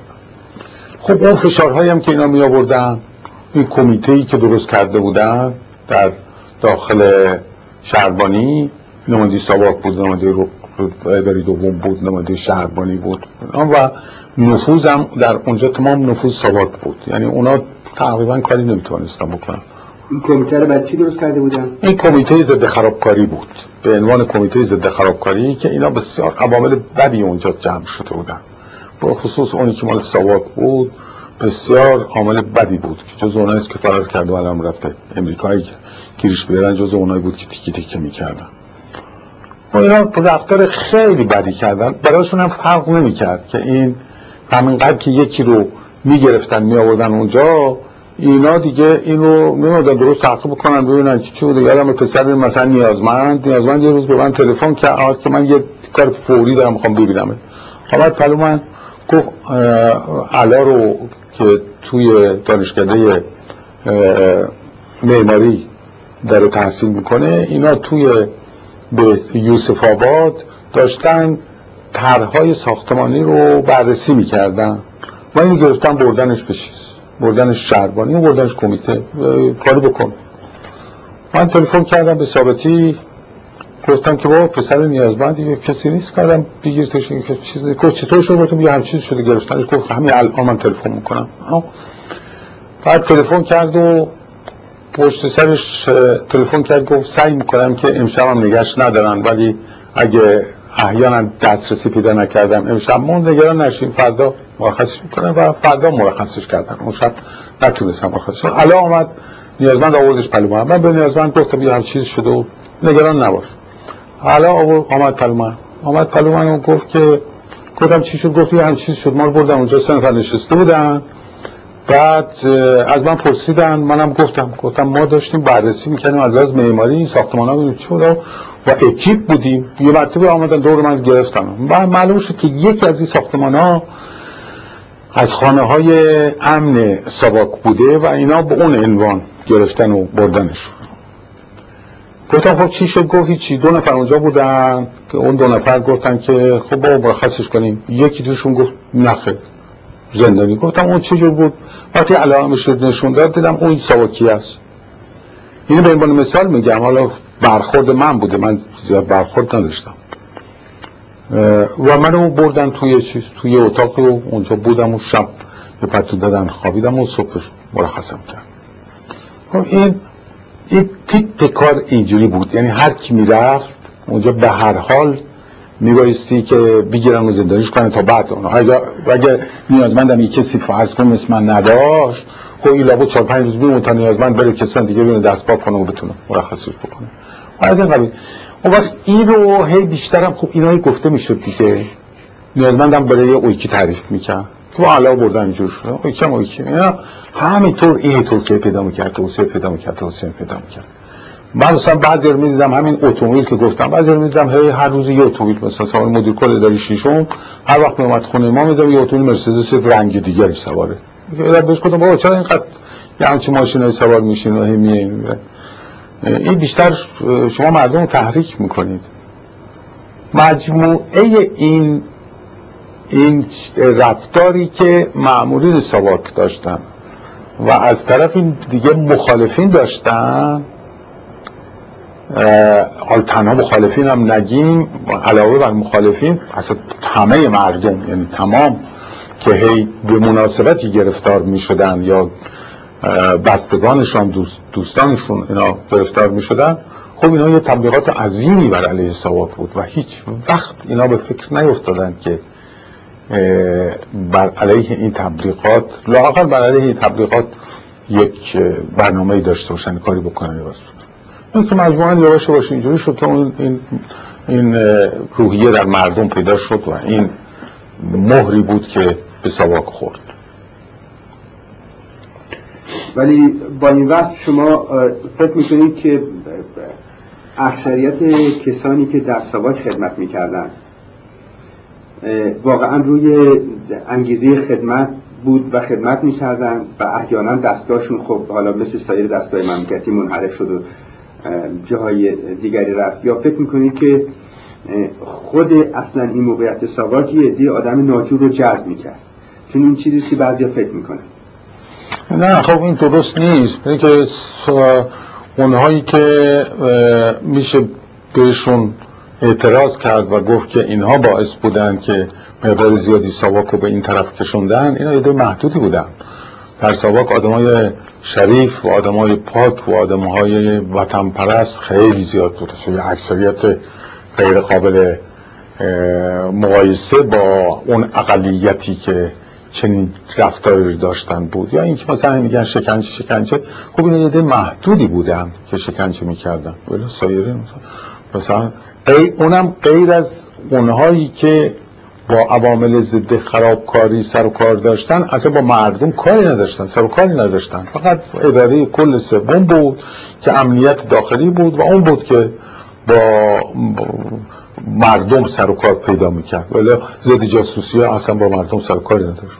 اون مراقب بود ببینید سرویس های به خصوص سرویس های شرقی چه نوع فعالیتی دارن که بسیار هم خوب کار می‌کردن.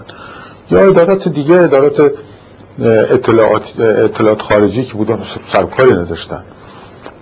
یا پشتیبانی ها اونا سرکاری نداشتن به هیچ وجه. فقط تنها اداره که با مردم سرکار داشت اداره سوم بود و هر گرفتاری هم پیدا شد هر نوع قضاوتی در بار سواک شد متاسفانه با اونی بود که اداره سوم نشون داد. ولی اونی دیگه هیچ. هیچ دخالتی در این کارها نداشتن و بسیار هم خوب کار می‌کردن و واقعا به دستگاه بسیار با ارزشی بود که متاسفانه با این مخارج زیاد با این همه عوامل تحصیل کرده عوامل تجربه دیده تمام از بین رفت دیگه. مفت از بین رفت.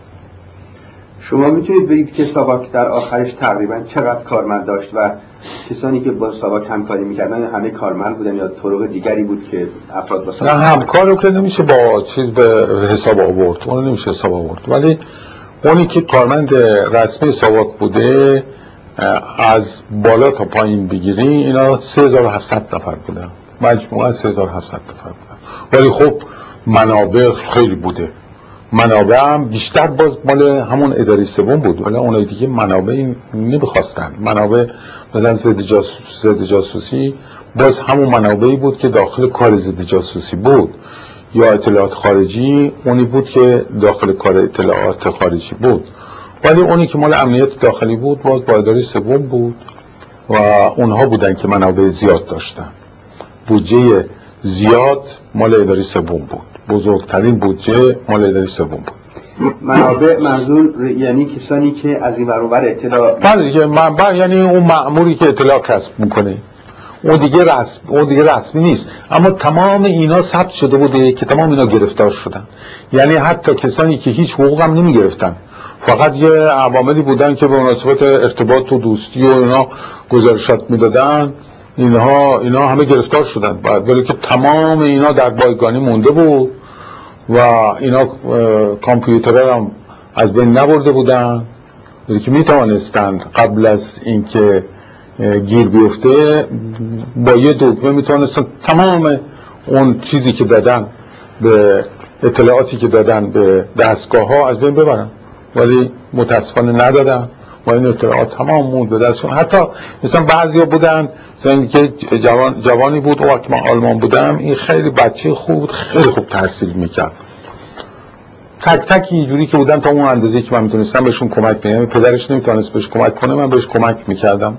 هیچ منبع اطلاعاتی هم نبود. چون من با اون کاری نداشتم نمی‌خواستم که اصلا اون خراب بشه. این اسمش تو اون چیز بوده. همین دفعه که اینا مال چند سال پیش فکرش بکنید.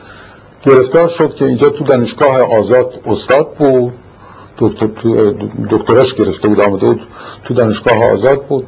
برکنارش کردن و از این قبیل زیاد بود. خب این داستان شکنجه چی بوده؟ اصلا از کجا این داستان شروع شده؟ یعنی اقرار گرفتن از افراد ضوابطش در سازمان چی بوده و چطوری این موضوع شکنجه شروع شده با آیا واقعا وسعت شکنجه تا این حد بوده که میگن جاهایی که میگن شکنجهگاه بوده آیا واقعا درسته؟ برای اینکه تا اونجایی که من احساس می‌کنم یه مقداری در قبل از انقلاب و بعد از انقلاب افسانه ساختن و چیزای دروغی به مردم تلقین کردن. در این زمینه می‌تونید اطلاعاتی بدید. خب شکنجه البته بازجوی اطلاعاتی اونهایی که رفتن و آموزش دیدن برای بازجوی اطلاعاتی اونا اون نوع شکنجه که دنیا استعمال می‌کنه میبایستی می‌کردن. ولی اینها ظاهرا یه عده از اون فراتر رفته بودن. نه به اون اندازه ای که شایع شد. مثلا با مثال یک افسری بود سرنگ زیبایی که این پیشتر در فرمانداری نظامی بود و بعدا هم در ساواک بود و بعدا هم بازنشسته شد و رفت, رفت کنار. بعد از قبل از اینکه خمینی بیاد یه خونه داشت توی خیابان بهار توی یک از کوچه خیابان بهار. این خونه در اصل اولش یکی از خونه های تیمی حزب توده بود که وقتی فرماندار نظامی بود اینو گرفتن. بعد این داده بودنش اون وقت به زیبایی. زیبایی هم آمده بود. اونجا یک خونه کوچیکی بود. این خراب کرده بود. یه خونه خیلی خوبی ساخته بود. ظاهرا این خانه تیمی یه راهروی داشته از زیر زمین که اگر چنانچه وقت گیر بیفتن از اون راهرو زیر زمینی فرار کنن. زیبایی اینه فقط جلوش رو بتون می‌کنه میبنده. قبل از خمینی همون ماهای قبل آمدن هو انداختن که یکی از شکنجهگاه های ساواک این خونه بوده و آمدن اونجا رو شکافتن و بعد مردم اونجا شد محل بازدید مردم که میامدن تماشا می‌کردن مقدار زیادی دندون و موی سر و از این قبیل چیزا اینا رو توده یا کردن. اینا رو ریخته بودن اونجا مردم می‌رفتن تماشا می‌کردن که اینجا شکنجه شکنجهگاه ساواک بوده. در که هم چیزی اصلا نبود. یه راروی بوده و زیبایی خونش که نمی بود که اونجا شکنجه بکنه.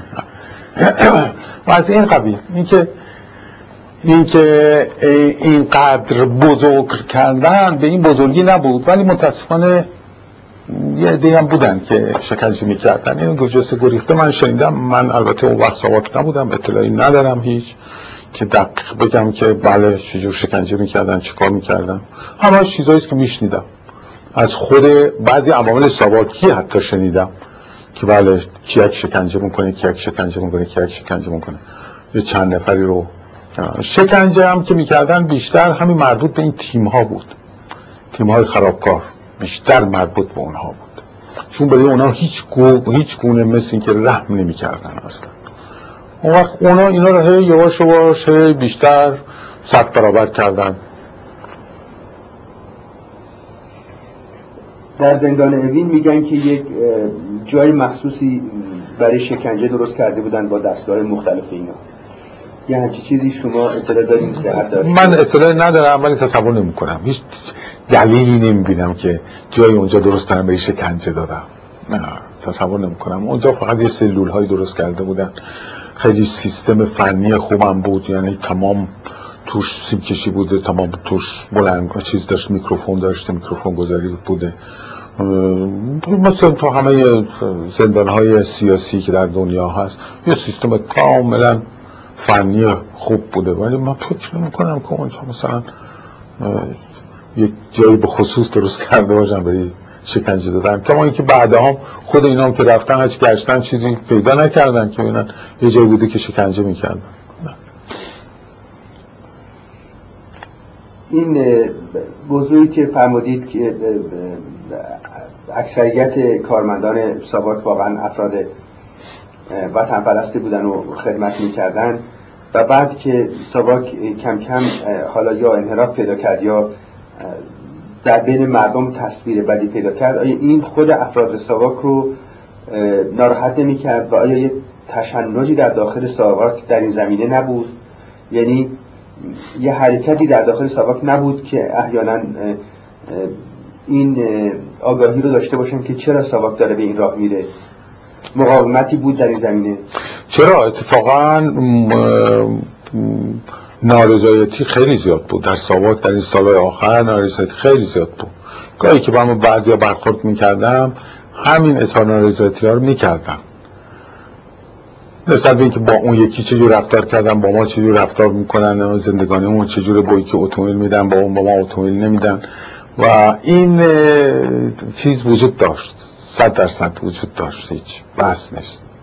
ولی زیاد من چون کاری نداشتم سر کار نداشتم وارد جزئیات نیستم. خب حالا من یه سوال یه رشته سوال دارم در واقع درباره روابط سواک و دسته های اطلاعاتی قبل از اون احیانا اگر مورد داره. با یک طبقه از یه سری طبقه از افراد مملکت. مثلا فرض بفرمایید که اولیش با روحانیونه. ساواک یا قبلا از لحاظ امنیتی چه ارتباطاتی با روحانیون بوده و به چه ترتیب این کار در عمل اجرا می شده در بعد تشکیل ساواک خب قبل از اونم رکن دوم بوده رکن دوم ارتباط داشت با روحانیون ارتباط داشت. به یه دی از روحانیون کمک می‌کرد. چون به روحانیون از چند منبع کمک می‌شد. یکی از دربار کمک می‌شد که مرحوم بهبودی معمول این کار بود. یکی از نخست وزیری می‌شد که نخست وزیر خودش از بودجه سری که داشت کمک می‌کرد. و یکی هم اون موقع رکر دوم می‌کرد که بعد هم سواک می‌کرد کمک می‌کرد به یه از روحانیون. با اشایر هم به همین ترتیب در رکر دوم یه شعبه اشایر اصلا وجود داشت. با دستجات دیگر هم همطور مثلا مثلا اصناف فرض بفرمایید. با رؤسای اصناف رکن دوم تماس داشت بعدا هم ساواک تماس داشت. یا هر کدوم از این گروه های مختلفی که وجود داشتن اینا هر دو ابتدا با ابتدا ساواک بعدا هم ابتدا با رکن دوم بعدا هم ساواک ارتباط داشت. موقعی که ساواک تشکیل شد و موقع خود بختیار مثلا می‌رفت اغلب پلوی این روحانیون از قوم گرفته تا تهرون همه اینهایی که روحانیونی که اون وقت برجسته بودن. هر دفعه می‌رفت. یه مدار پول با خودش داشت می‌رفت. به یکی یکیشون می‌داد. یا اشایر می آمدن احتیاج به چیز داشتن. بهشون کمک می‌کرد بهشون پول می‌داد بهشون بعضی بودن اجازه می‌گرفت اسلحه می‌داد حتی به رؤسای اشایر رؤسای اصناف می آمدن مشکلاتی که داشتن مشکلاتشون مشکلات حل می‌کردن. یه روابط نسبتا خوبی بین اینها وجود داشت. در دربارم بهبودی بود. سلیمان بهبودی بود که چنین وظیفه‌ای داشت. با روحانیون با اصناف و با اشایر. که اغلب به ما مثلا می‌گفت که مثلا فلان آخونده بهش یه کمکی بکنین حتما این کار بکنین. یا فلان رئیس اشیره آمده اینجا و علازت گفتن که اینو ببینید چه مشکلاتی داره براش حل بکنید. اما بهبودی خیلی خوب بود به این کار و روابط بسیار واقعا نزدیک و خوب داشت. بهترین مناسب ترین حیف که کنارش گذاشتم. ولی اون خیلی خوب. ثابت هم همطور یعنی داشت همطور اما روابط با دستگاه های خارجی. نه اجازه بدید. مثلا با روحانیون یا اصناف. یا اشاعر یا سایر اقلیت های قومی مذهبی اینا. رابطه در جهت کمک به اونا بود ولی شما از اونا چی می‌خواستید؟ یعنی اونا چه ضوابطی باید میداشتن که شما این کمکی بهشون بکنید؟ یا چه کمک اونا به شما می‌کردن؟ یعنی می‌خوام بگم مجموع این سیاست ارتباط با این قشر های مختلف از لحاظ سواد چه مفهومی داشت؟ خب با آخوندا بیشتر این بود که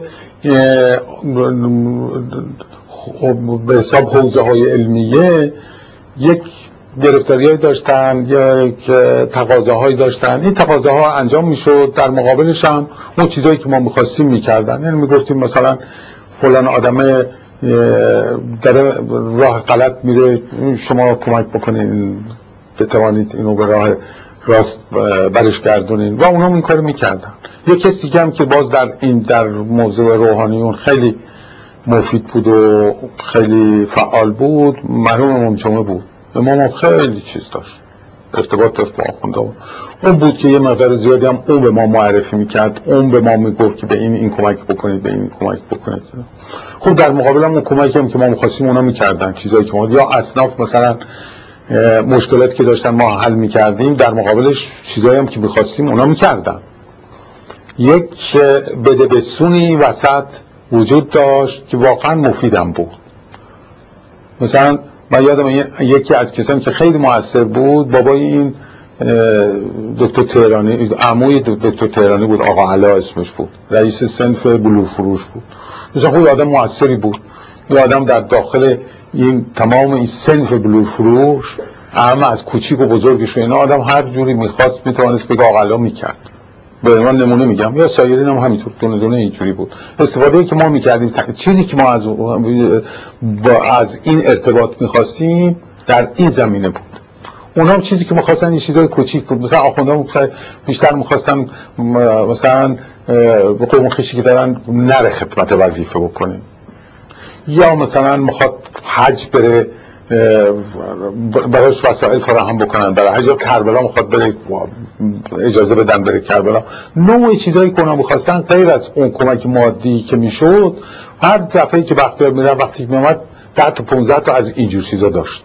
که این آقای نمی‌دونم خدا ما یارم رفته اسمشون همینایی که الان هم هستن این خواسته این, این کار بکنید. در زمینه آخوندهایی که احیانا تحلیلات خاص ضد رژیمی داشتن هیچ اینا با شما همکاری می‌کردن اطلاع می‌دادن یا احیانا در جهت جلوگیری از عملیات اون آخونده اقدام می‌کردن. چون مثلا فرض فرمایید آخوندهایی که تمایلات غیر رژیمی داشتن از خیلی پیش بودن و زمان اون فتنه اول خمینی هم مسئله برملا شد روبرو شد و اینا چجوری با این مسئله اون وقت روبرو می شدن خب اینا بیشتر از, زمانی شد که خمینی شروع کرد به فعالیت. من در اون دوره نبودم البته.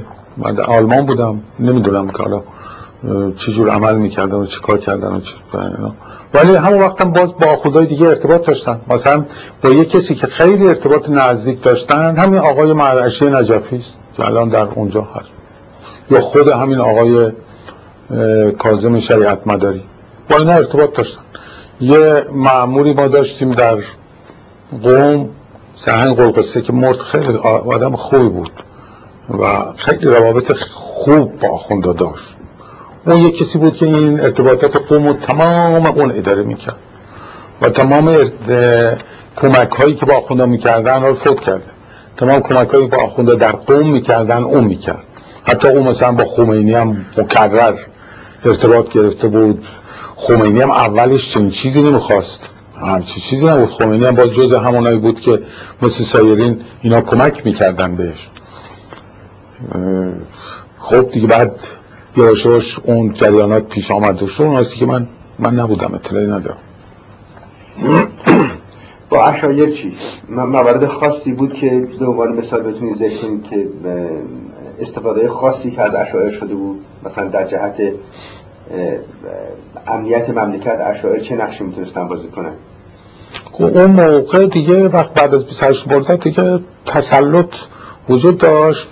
اشایر کاری نمی‌تونستن بکنن ازشون چیز فوق العاده هم نمی‌خواستن. همون بود که محیطشون آروم باشه. هم چیز دیگه نمی‌خواست تا زمانی که من بودم یه هم چیز فوق العاده ای نبود.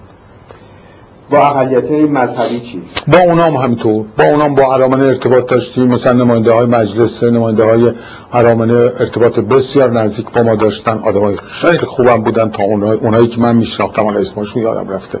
متاسفانه. یا با مثلا با داشناکا ما ارتباط خیلی خوب داشتیم که اونا خیلی مفید بودن. برای که در تمام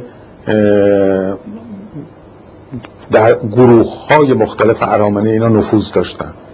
با اونا ارتباط خیلی خوب داشتیم. از رک دوم هم ارتباط داشتیم. داشناکا کجا بودن؟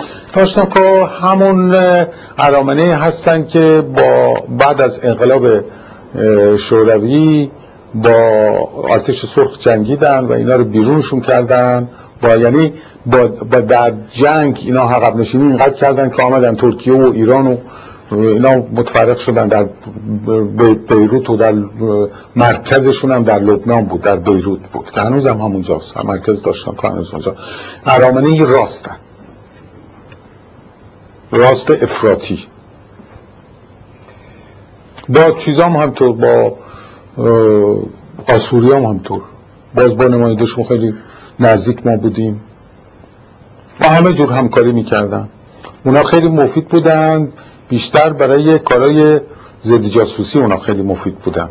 که خیلی ازشون استفاده می‌کردن. تا آخرم از این عوامل استفاده کردن. با یهودی ها چی؟ با یهودی هم طبعا با اونا هم تو ارتباط بود. باز باز نمانده های مج... نمانده هاشون چیزای رؤسای انجمن کلیمیان اینا هم ارتباط داشتن. هم با روک دوم در اون موقع ارتباط داشتن بعد با سواک ارتباط تا آخر هم ارتباط داشتن. خب یه مقداری ساواک و دستگاه های امنیتی ما روی هم رفته با کشورهای مختلف و سرویس های اطلاعاتی کشورهای مختلف ارتباط داشتن. اگر در این زمینه اطلاعاتی بفرمایید و بفرمایید که چطوری این ارتباطات شروع شد و چطوری از اینا بهره برداری می‌شد خیلی ممنون میشه ارتباطات اون رکن دوم فقط با دو سرویس اطلاع ارتباط داشت با CIA و سرویس انگلستان. با این دوتا ارتباط داشت و مبادله اطلاعاتی می‌کردن. مبادله اطلاعاتی هم اطلاعات مربوط به کمونیسم بود همش. و فعالیت های کمونیستی و فعالیت کمونیست ها در ایران و بعد وقتی ساواک تشکیل شد این دو سرویس ارتباط داشتن و ما در صورت برآمدیم که با سایر دستگاه های دیگه هم با سرویس های دیگه هم ارتباط برقرار بکنیم. اولین ارتباطی که برقرار کردیم یکی بین سرویس ایران بود و لبنان سرویس ایران بود و عراق سرویس ایران بود و اردن. سرویس ایران بود با ترکیه که یک کنفرانس های دست جمعی هم سالی یه دفعه داشتیم شیش ماهی مرتبه. داشتیم که اینا یا ایران می آمدن یا می رفتیم با اون کشورها. بعد, بعد از اون ارتباط برقرار کردیم بین ایران و سرویس آلمان با BND سرویس اطلاعات خارجیش. با فرانسه ارتباط برقرار شد. باز با سرویس اطلاعات خارجی شد با ایتالیا ارتباط برقرار شد. که اونجا فقط یه سرویس داره که مال ارتش هم بود که یه جنرال هم رئیسش بود. و اینها در سطح مبادله اطلاعاتی با هم ارتباط پیدا کردیم. بعد موضوع اسرائیل پیش آمد. در همون سال اولی که سابق تشکیل شده بود به فکر این افتادن که با اسرائیل هم ارتباط برقرار کنن. البته قبل از ساواک سبابت کیا که رئیس اداره دوم بود یه ارتباطی با اسرائیلیا گرفته بود و یک سرهنگی به عنوان وابسته نظامی آمده بود. که اونا با هم ارتباط داشتن و معادله اطلاعات می‌کردن. بعد قرار شد که ما باشون ارتباط برقرار کنیم. بختیار خودش با یه هواپیمای ارتشی که خلبانش هم سرهنگ دفعت اون وقت بعدها سرلشکر شد اون خلبانش بود. به طوری که بتوانن از فضای کشور عربی طوری عبور کنن که عربا متوجه نشن. رفت به اسرائیل و چند روز مهمان اونها بود و اونجا ارتباط برقرار کرد و قرار شد که رئیس سرویسش دعوت بشه به ایران. رئیس سرویسش هم دعوت شد. اون وقت آقای بود به اسم آقای ارل کن آمد به ایران و قرار شد که چند نفر بفرستن برای آموزش در ایران. که در اون موقع دو سه نفر فرستادم در ایران که روی مسائل مختلف اطلاعاتی یه ده افراد رو آموزش دادن. بعدم قرار شد که یه ده فرستاده بشن به اسرائیل که بعدا هم فرستادن به اسرائیل. در ضمن اون برای به کشور دیگه هم فرستاده می‌شد. به انگلستان فرستاده می‌شد برای آموزش به امریکا فرستاده می‌شد برای آموزش با آلمان فرستاده می‌شد برای آموزش. و به این طریق با این دستگاه اطلاعاتی یک روابط خیلی خوب داشتیم که این روابط در بعدها هم خیلی بیشتر توسعه پیدا کرده بود. با فرانسه روابطشون خیلی بیشتر شده بود. غیر اون زمانی بود که ما بودیم.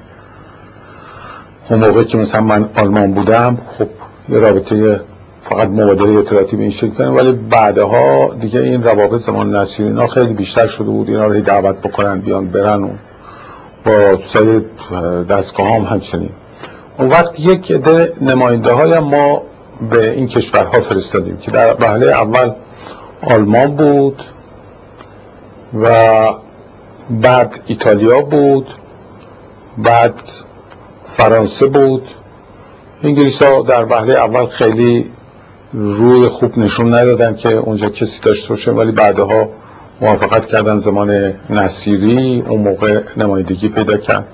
و بعد دیگه کشورهای دیگه در بلژیک نماینده داشتن در سوئد نماینده داشتن در سوئیس نماینده داشتن ایتالیا فرانسه انگلستان امریکا اسرائیل هم داشتیم. اسرائیل اسرائیل که از همون اوائلی که ما ارتباط برقرار کردیم یعنی هم وقت آرل آمد قرار شد که همونطور که اونها آدم میفرستن ما کسی رو بفرستیم اونجا. که در اون موقع در اولین کسی که رفت اونجا رحیمی بود معلم ریاضیات بود. اون رفت بعد از اونم دیگه کسان دیگه به مرور رفتن. با اردن باز اونجا نمایده داشتیم که البته عراق بعد از اون که انقلاب شد اون همون رئیس دستگاه اطلاعاتشون رو کشتن. بهجت عطیه اون کشتنش. دیگه اون ارتباط قطع شد که تا آخرم دیگه هیچ وقت به اون عنوان نماینده نبود. ولی بعدها البته نماینده در داخل اعضای سفارت فرستاده بودن. یا وابسته نظامی میفرستن یا کارمند مثل کارمند وزارت خارجه میفرستادن. پوشش هم همش پوشش در کادر وزارت خارجه بود. دبیر اول مستشار بستگی داشت به اون مقامی که اون شخص داشته باشه. مثلا خود من مثلا وزیر مختار بودم. که بعد وقتی که من فرستادن اون موقع دیگه من معمولیتم برای تمام اروپا بود. به عنوان وزیر مختار در آلمان بودم ولی در تمام اروپا ارتباط داشتم. به این ترتیب این ارتباط برقرار بود تا آخر تا آخری که سبب منحل شد این ارتباط وجود داشت.